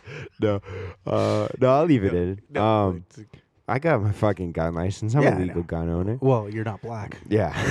Holy shit. Hey, you, uh, you It's because we're in Vancouver, man. They Yeah. barely exist here. You- black people Yeah. come down to New Westminster. Yeah, no, that's where they all are, dude. I go, I man, I fucking spend a lot of time in New West. I go to a fucking church in New West, dude. Right, right. So, what does that tell you? You go to church? Yeah, I started going to church. Oh yeah, you mentioned that to me over Christmas. You were like, "Hey, you're going to uh, the uh, Sunday session?" Yeah, dude. Let's talk about that. Oh, So, have you recently started going to church? Uh, I grew out to church when I was a kid, and then I started going again recently. Okay, so as, as an adult, Yeah. let's talk about that. Um, I was gonna say something. Yeah, you oh, were talking about Oh, uh, the solution to getting offended when somebody says something that you get offended by. right. Uh, the answer is obvious. You um, fix whatever it is that you hate about yourself, man. Right. I- So, listen, so if you got no money, Right. Someone's like, "Oh, look, there's Hussein. He's fucking broke," and you're like, "Fuck, man, I fucking hate when that person says that." right. Yeah, the the answer is simple. You stop wasting your money on dumb shit, and you find ways to make more money Right. until you're not broke. You know, I'll go a little. I'll go to uh, an, Obviously, that's a simplified fuck. No, I'm not 100%. say that it's fucking easy to become rich. no, no. I saying understand what you're saying. But when you, but even when you're like, If there's truth to what they're what they're saying, you're saying is it'll probably trigger you. not only that, dude, but what I was about to say is this: even if you're not rich yet, and someone makes fun of you for being broke, but you know you're grinding your fucking ass off, Mm-hmm. the art, the the behavior of knowing that you're working on the thing that pisses you off about yourself is enough to carry you through that being offendedness. I see what you're saying. So like when I was overweight and I was running and I was lifting weights and and and I was fucking starting to count my calories and blah blah blah blah blah, starting to work on my issue that really pissed me off about myself. Mm-hmm.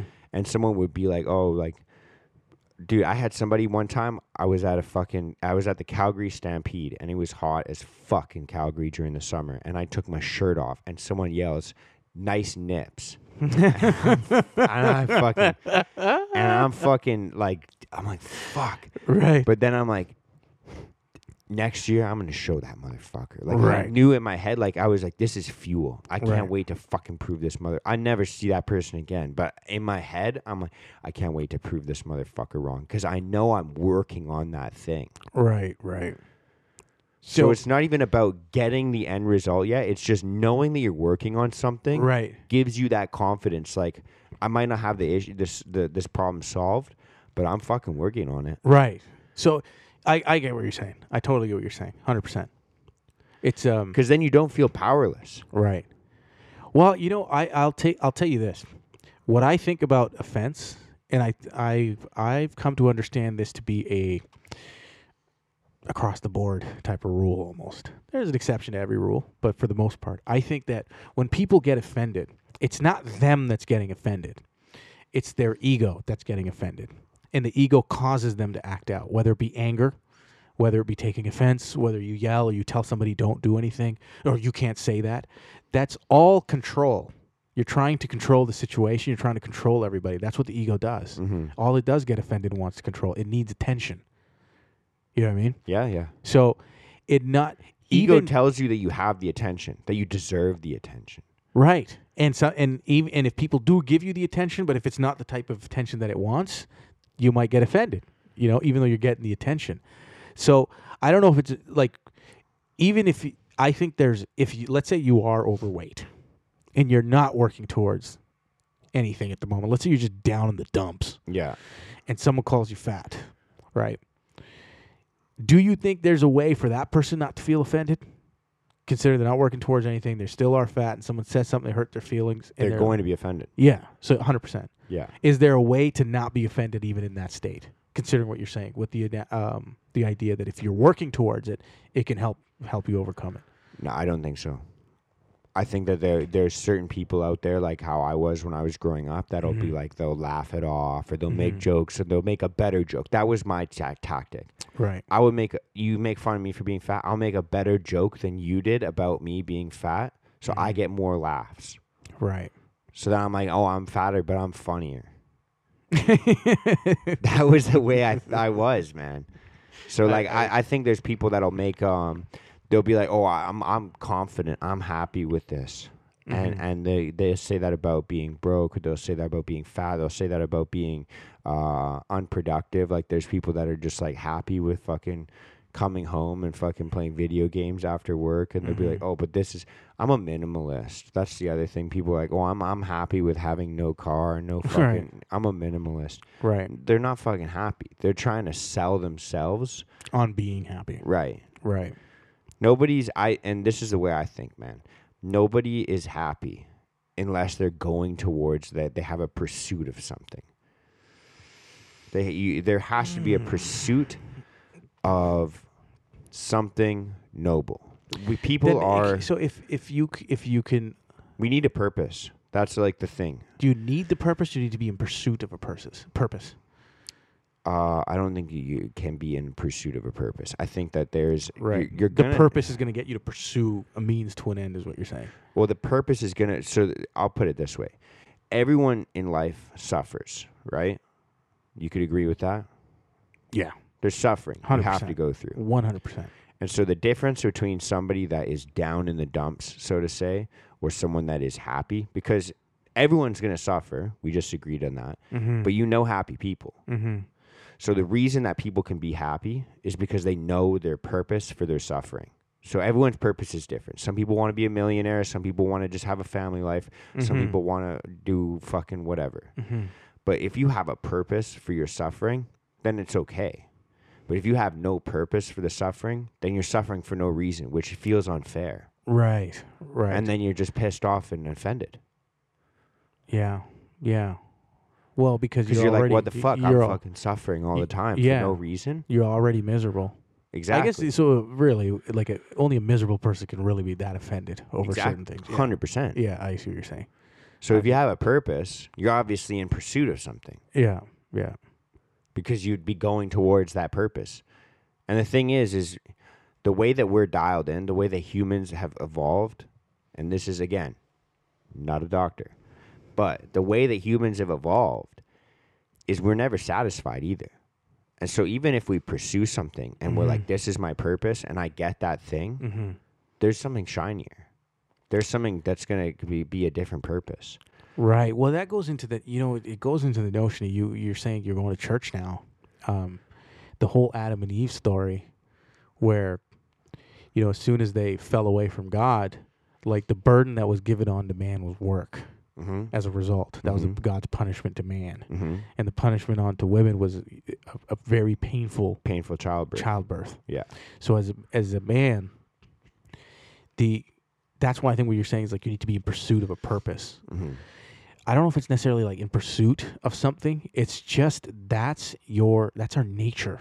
Mm-hmm. You if you don't work, if you're not doing anything, you're dying literally. We're dying like, you know, we're dying every second. You know, Yeah. it's all coming to an end. It's it may, it may which makes the human experience so much more incredibly captivating. You know what I mean? We're the one species that knows, yo, there's an end coming to this thing Yeah. and you have to figure out from here till then like what's the best use of my time here or of my existence Mm-hmm. or which made me lose my train of thought but what was i saying Oh, you were talking about Adam and Eve Right. and how uh, So- punishment was work. right so if if you cease to do work you're literally you're gonna cease to exist i know that when i was like mo- with my down in the dumps mentally the most is probably when i was probably the laziest Hundred percent. my life Yeah. Yeah, because that that's the burden that God's putting on you. You know what I mean? Like you have to work as a man to feel any sort of accomplishment or anything towards your true nature,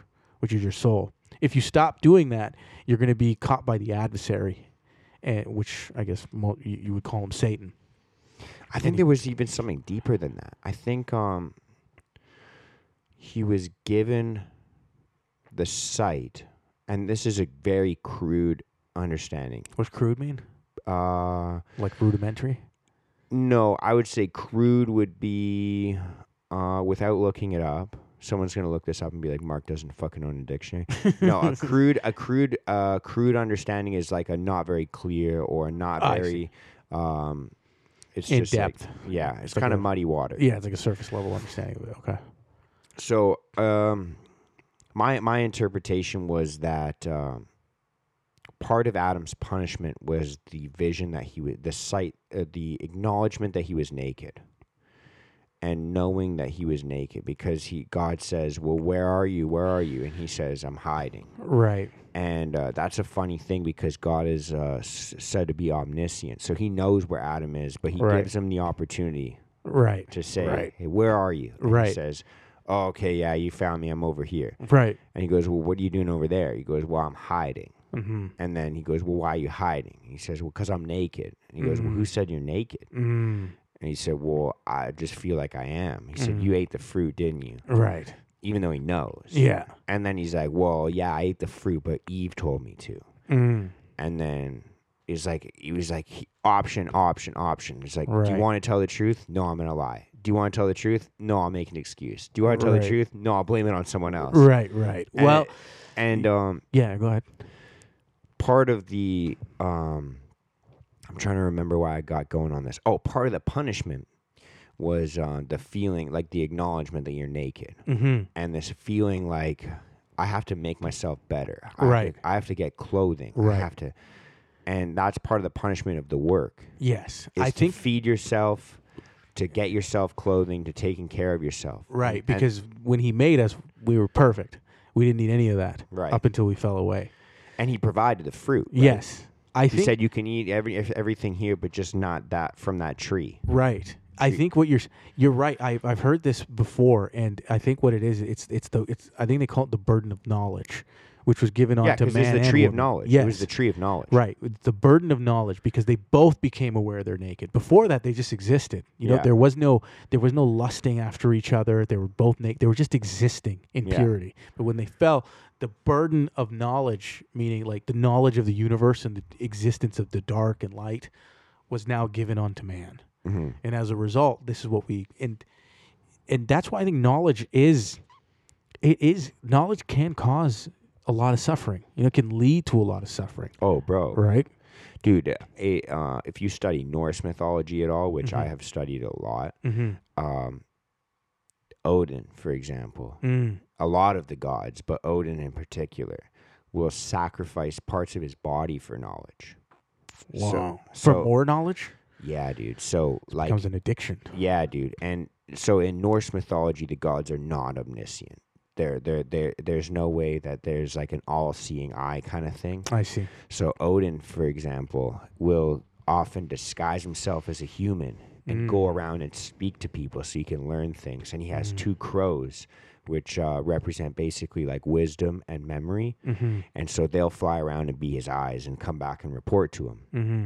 But Odin, if you look him up, if you look at pictures of Odin, dude, he always has one eye. And the reason why, dude, is because he sacrificed one of his eyes for knowledge, man.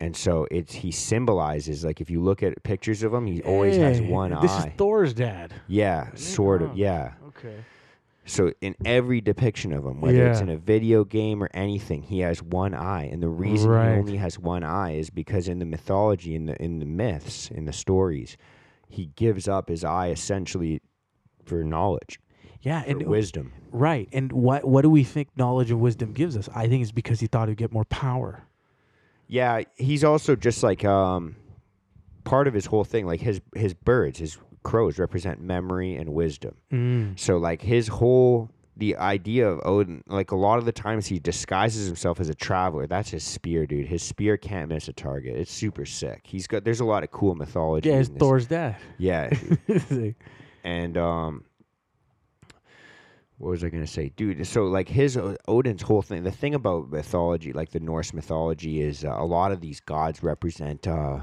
re- like uh, universal phenomena right and uh, they just explain like they're there not as gods the way that like uh, the monotheistic religions explain a god as like a creator and um, they love you and they care about you like these gods represent things like uh, like just environmental phenomenon like the waves in the ocean or condensation in the atmosphere or like it's just a simple thing of like a, a six-year-old kid asks their grandpa like hey how come the earth like uh, how come the sun and the moon fly around in the air like that mm-hmm Uh, oh they're being chased by wolves oh, i see they're being chased by this god right right it's like it's just how you explain mythology. Yeah, yeah, Right. yeah. I remember. It's similar to Greek mythology.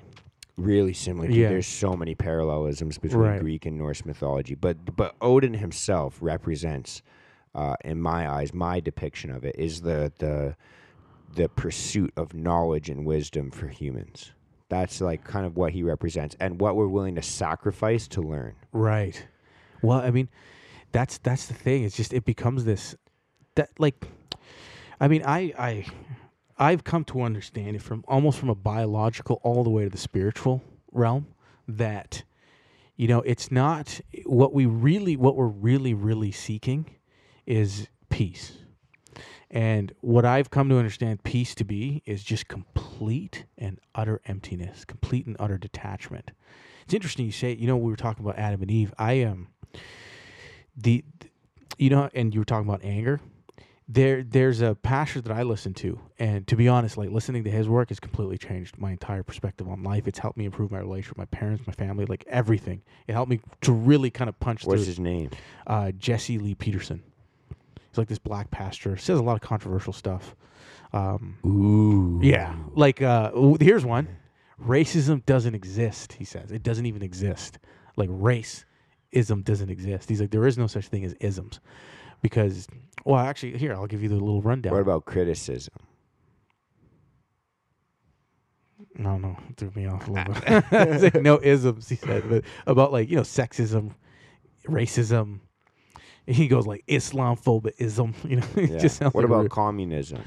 well, I, com- I guess it exists. I mean, you could try to. I know a lot of ism words. Yeah, we do. Yeah, capitalism. I do own a dictionary, bitch.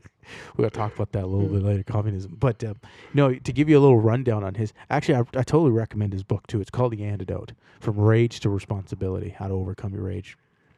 Wow. But um, it's uh, it talks about how, you know, when Eve ate, he said the spirit of Satan flows through earth through humans in the form of anger. Yeah. So if you have anger, it's because you have the spirit of the devil within you. And the reason why we all have it is because we're all born into sin, meaning we're all born in like messed up families. You know what I mean? And our job is to overcome the sinful nature within us, which is that spirit of anger, which comes from Satan. you can screw that thing. Sorry. Oh yeah, that helps. Tighten Yeah, that it keeps thing on like tipping off. There we go. Yeah, and the spirit of anger is what flows through individuals. That's what causes their own demise and destruction. But it, it convinces them that it's the world, but it's really themselves that are doing it. Mhm. And to overcome it, you must you have to become Did I just kill it? No, no, No. no, no. We're good. Okay. Yeah, it's like you have to overcome the spirit of anger within you. For as long as you are angry, you are not with God. hmm and you have to overcome your anger. And anyone he says that has anger can't be trusted because they have that evil nature within them. Yeah. And and the way that he says that you overcome it is you need to you have to become of forgiveness by forgiving. But you need to be you need to take on the nature of forgiveness. And that there is no goodness in any man or woman. There's only goodness in God.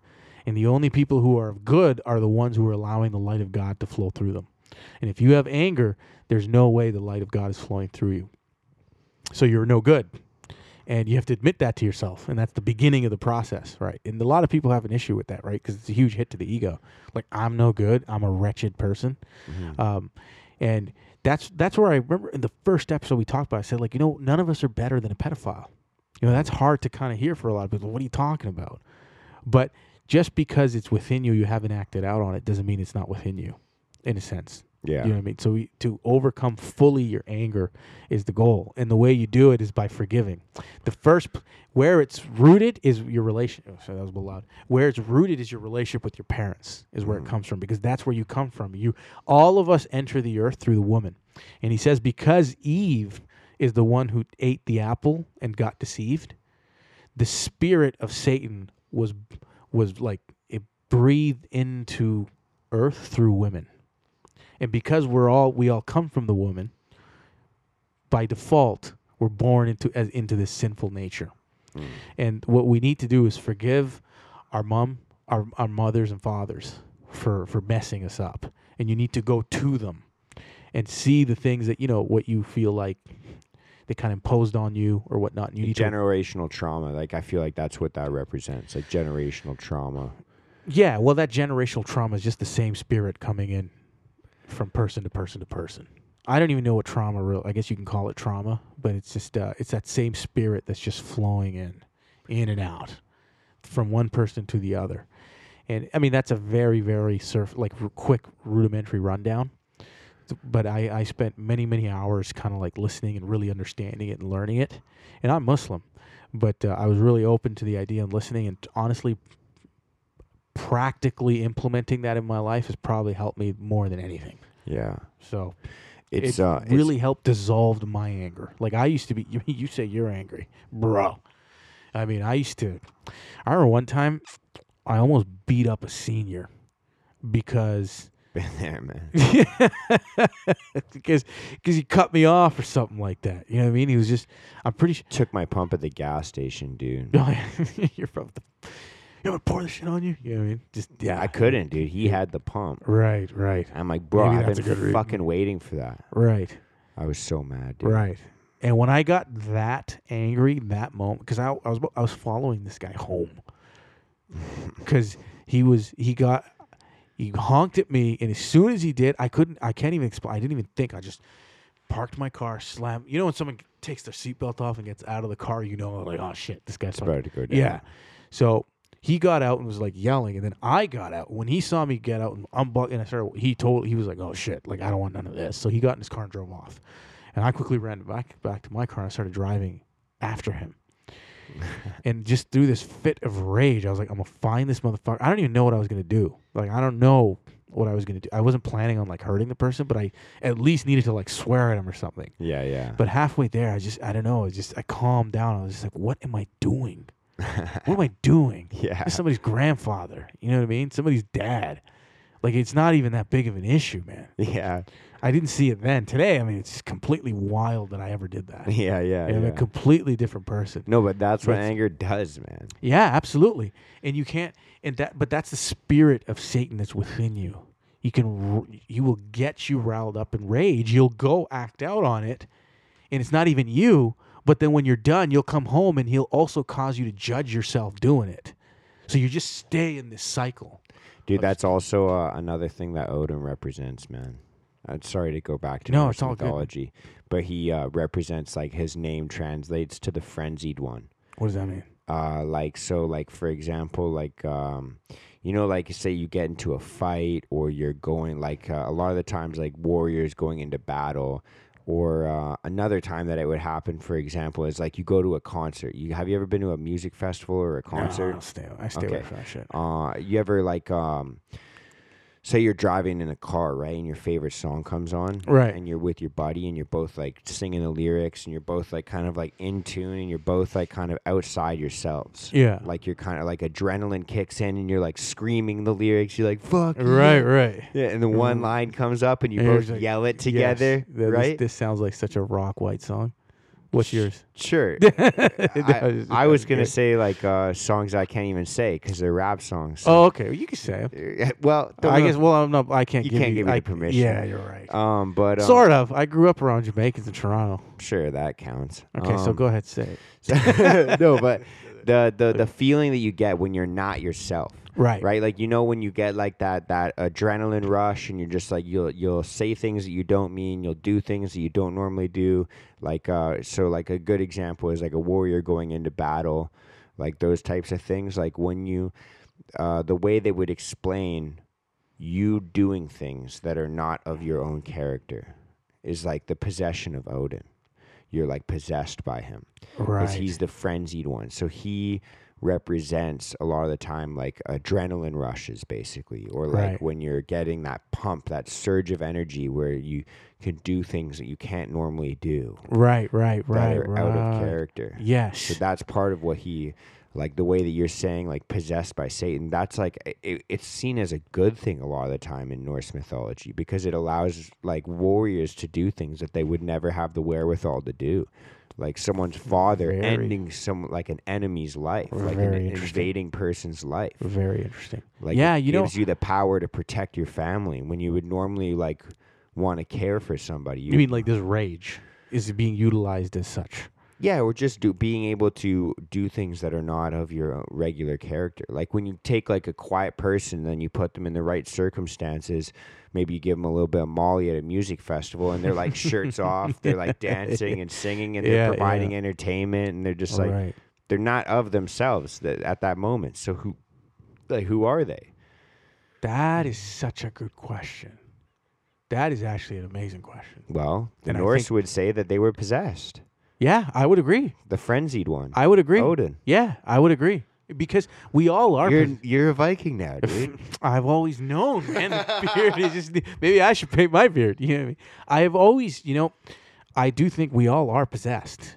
yeah. But you're either in the possession of the source of light or you're possessed by the darkness. You know what I mean? But what's majority- the difference? To say like you you do something like violent, right? Right. What's the difference between viewing it in a good manner or a bad manner? Oh, this is a great con. This is I, I love this. This is a great conversation. Um, I the difference is is I'll tell you. Okay, we're getting up there, right? Is I don't. yeah. Doesn't matter to me. Okay. Um, I'll tell you this. Okay, so I'll explain it this way. Last year, or when you when I started my uh, when I started my film business, I'm like, I need a new computer. I need something that can handle the editing stuff. So I needed to build out a computer. I built out a computer, and building it myself. You know, I started from scratch. I had no idea I could do this shit. But you know, you buy the different parts. The chip is like the, and I start to see. motherboard, you Yeah, you got your motherboard. The, the chip is like the brain, the memory Get some RAM. RAM, that's the memory, click it in and all that stuff. And and I saw it and I and it's all formulated. I'm like, "Oh, I see this is how this is how it all works." It's like the structure. But that computer like and then but that computer won't do nothing until I connect it to a source, Right. Right? And if you go if you like here in America in North America you have like direct current and then you have alternating current out in Europe and that's why you have the adapters and stuff that's the way we kind of are as humans. Right. You're the computer, but nothing work. You're just a body. You know what I mean? Just a physical body. Nothing turns on inside of you until you're connected to a source. Now, for the computer is electricity. For us, we call it life source. Now, there's two there's two sources that come through. There's the light, and then there's the darkness. Right? There's the darkness For humans. For humans. Right Right. and whatever you collect inside of your brain your brain is is you you don't exist inside your brain i think that's a big concept misconception people think like i'm in my mind what's ha- like your brain whatever you store inside there whatever you learn throughout your age throughout your life all of that is accessible to the source that's flowing through you all you're really doing is just collecting it so it can be controlled by the source that's flowing through you and if you're an angry, raging person, you can be capable of doing things that you never even thought you would do that's of evil. It's not about killing and murdering, it's about the sort of light that's flowing through you. And you'll see that throughout you'll see it throughout in history. You, or you watch Star Wars. There's there's the light, there's the darkness. That this duality constantly is explained throughout history Mhm. and you see wars that happen. You have some people fighting just to, you know, you back in like the back in me- medieval times, you have The Crusades. the Crusades. You know what I mean? And both sides thought they, you know, both sides thought they're fighting for the light, but that's not necessarily just because they had a cross on them. You ever seen that movie Kingdom of Heaven? Yeah. Great movie, right? And did you see that the two kings, when that first altercation happened, the king that had the messed up mask, like the messed up face, Mm. when he met Salahuddin in the middle, those two men negotiated a peace treaty because what was important to them was what? The lives of their men. hmm So they negotiated and they did not go to war. hmm Those are two gentlemen that have the light flowing through them. Call them Christian, call them Muslim, call them whatever you want. But that type of behavior represents light because it's not looking to destroy and destruct versus the the French guy who went out to purposely go and break the treaty, kill someone. He's wearing the same cross hmm right? But he goes and kills the sister of Saladin because he wants to instigate and create war. Mhm. That's darkness flowing through someone. And that's why if you don't if you don't have a sense of self, you can be deceived by Christ and Muslim and this and all of these names. But it really if you have to know yourself to be able to decipher what type of force is flowing through an individual. What are they battling with inside? It really don't matter. And that's the example that I give. So it's like there's dark and there's light. Light builds, it's constructive. Darkness is destructive. It's But- accusational. But don't you think it's kind of like a philosophical debate of like, um, like, don't you think you could do maybe dark deeds for good reasons? Give me an example. Well, like, say someone like comes into your home Mm-hmm. and they're gonna fucking, I don't know, kill you and take your shit, right? Mm-hmm. And uh, if they don't do that, their kid starves because they have no other means I don't know. I'm just trying I see to what you're saying. you Yeah, know yeah, what I I see what you're saying. Yeah, yeah. And then so say you kill that person because they come into your home. Mm-hmm. You've taken someone's dad, but you did it in a. Do you see what I'm saying? A hundred percent. Hundred percent. both sides think that they're doing maybe the difficult but noble thing. Right. Well, I can tell you this that Even though it's wrong to kill. well, I mean, uh, is it? Uh, That's what I'm asking you. Right, is it? That's no, but Right. that's what I'm asking. I see. I see what you're saying. So you, so if we to play, so you got the, you got So, the, so that's what I'm saying. Is Right. it is it possible? so this to man do like here is st- yeah. So someone's coming in my house to steal my shit because he wants to feed his kids. But then is you what you- kill him. but and I you kill take him. the father away from the son. Right. So you're asking who's right in this So you're situation. punishing the son, like you're stealing the I'm not son's pu- father. Why would you say that I would be punishing the son? I'm just saying that he's the one that takes the burden. Who? The son. Oh, son. the son. he lives wi- without a father now. It's not his fault. I'm just saying Yeah, he's the one yeah. that takes the burden. Right. So I'm I, I'm not understanding the question. I'm saying, do you think it's possible to do dark things for the right reason? No. Okay. because what's because it's it's the darkness is with the intention like it's the source that's coming through right in this case let's say he comes in and he wants to steal That was probably a bad example. Now I feel like that was a dumb example. no but it's a good it's a really good question it's a tough one to look at but i can tell you the answer it to me i guess some people listening to this they see it's a bit gray area but it's black and white to me it's completely No, it is black and white to me as well. I think I should have thought uh, like I, I, I wish I could have thought of a better situation, but I just feel like um I, let me ask you this: that outside of like the um, before we get to an example, like what really is the the the root of the question that you're trying to understand? I just uh I think Can evil do good sometimes? Is that what you're saying? no, but I guess it's just that um there's a lot of things out there that people deem to be like so say like um like killing's too easy of an example to kind of Mm. discuss, but I just feel like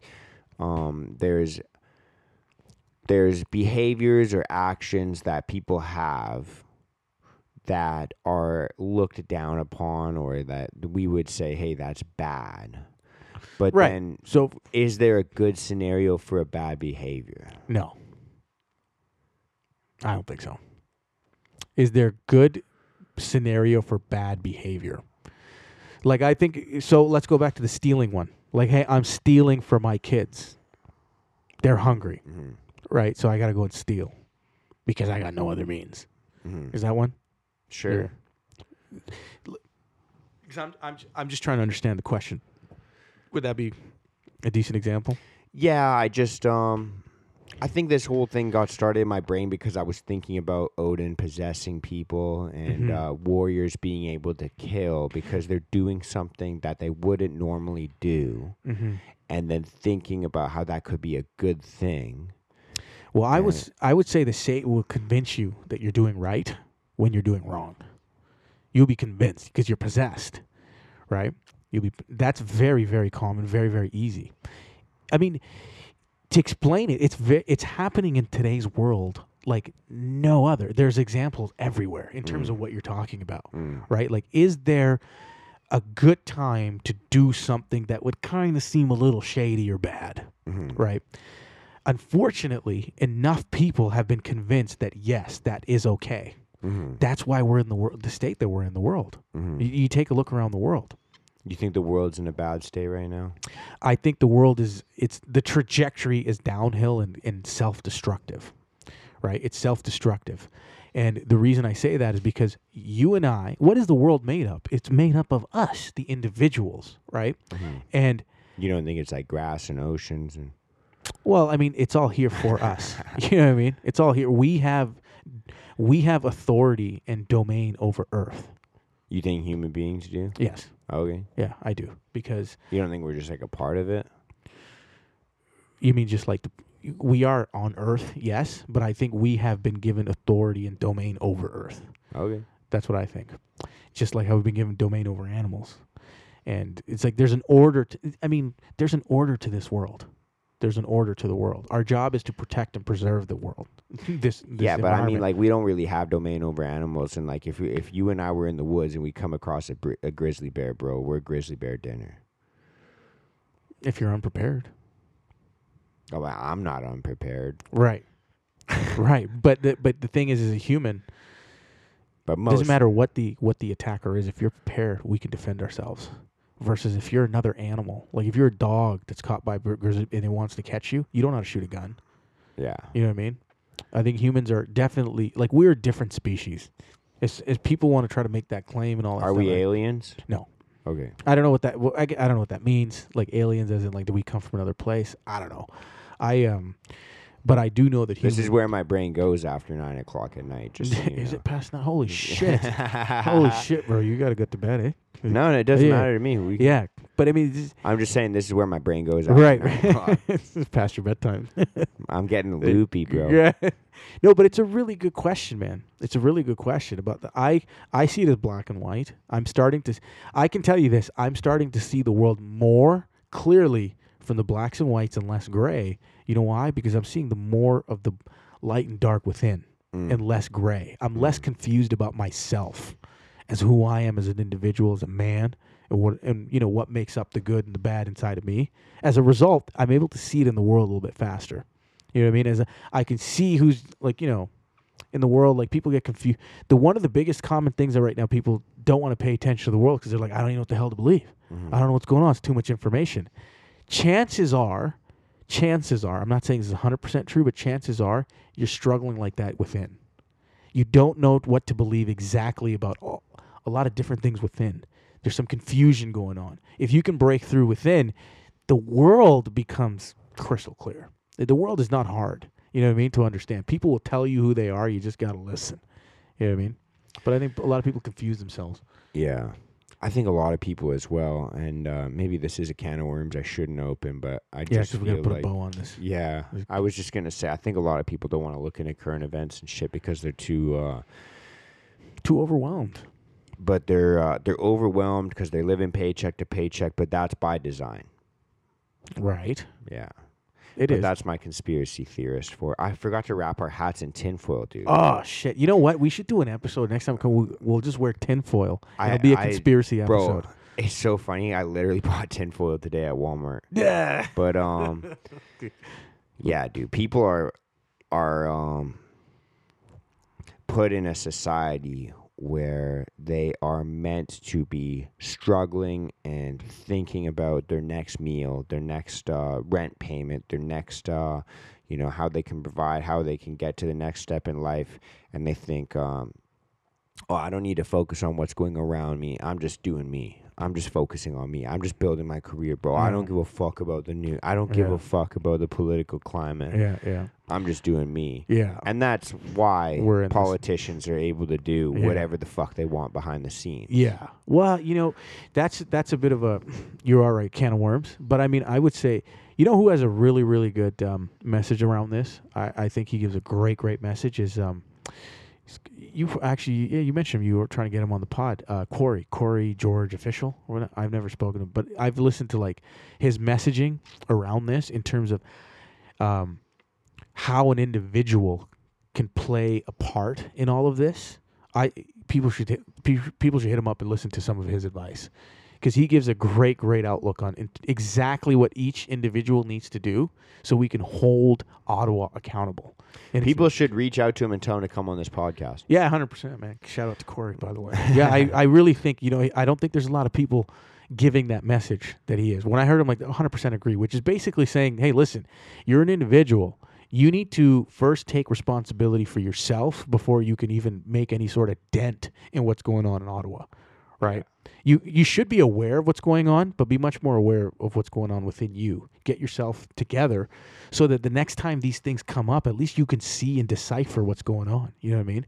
And I think that's that's a really good message. But uh, that's another conversation for another day. Yeah, we can open that can of worms on your podcast or uh, 100%. or on another episode here. But Yeah, we should get people um, to go on Corey's page, and be like, "Yo, haggle him, Risen Yeah. fallen, get on here." harass him, dude. Tell him to come on the Risen Fallen podcast. He's got a um, pretty killer beer too. He's a sharp dude. I met him. One, I met him once, Oh, and uh, he's a Yeah. sharp dude, man. Very He's- sharp. Yeah, pretty fucking dope dude. Yeah. He um, good guy, man. I'd like to have him on here for sure. But um, let's uh, It's tied up. let's wrap this up. Put a little bow on top. It's Yes. fucking nine thirty. We've been recording for over two hours. Jeez. Um, Time slowed down.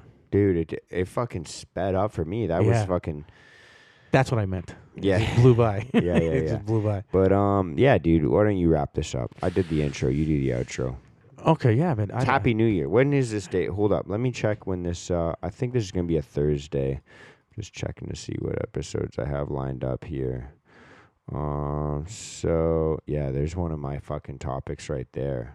I don't know if you read that, but Mm. So this is gonna be the um second Thursday in January. This will be on the twelfth. on the 12th of January. So we're two weeks in. So we're two weeks into January. Yeah, What's your fucking message for people? going into the new year. Listen, man. Well, we're two weeks into the new year, but yeah. Yeah, two weeks into the new year. Um, I don't know. Do I want to give an individual message or a collective one? Let's give a collective one. Either we talk about the individual mental health stuff on here a lot. Collectively, I think honestly, man, so much of our issues that people are having amongst each other and the divisiveness can be resolved by just pure conversation. Um, I just give you a quick like I sa- I made a comment on somebody's page about like their story and their you know they just always talk about how the world is so racist. And they gave this whole story about how they came to this country their parents came to this country and they're able to, and they were able to build a life and they build a life. And I'm like this doesn't support your narrative.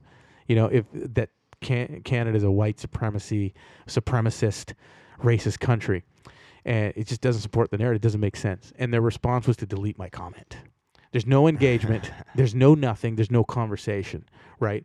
And if we constantly, as people, stay in our own little blocks, where you know, just surround yourself with the five people that you want. Like, listen, I understand that, but we this is this is a place of 42 million people, and conversations need to happen, and nobody needs to give you permission to go talk to somebody about anything.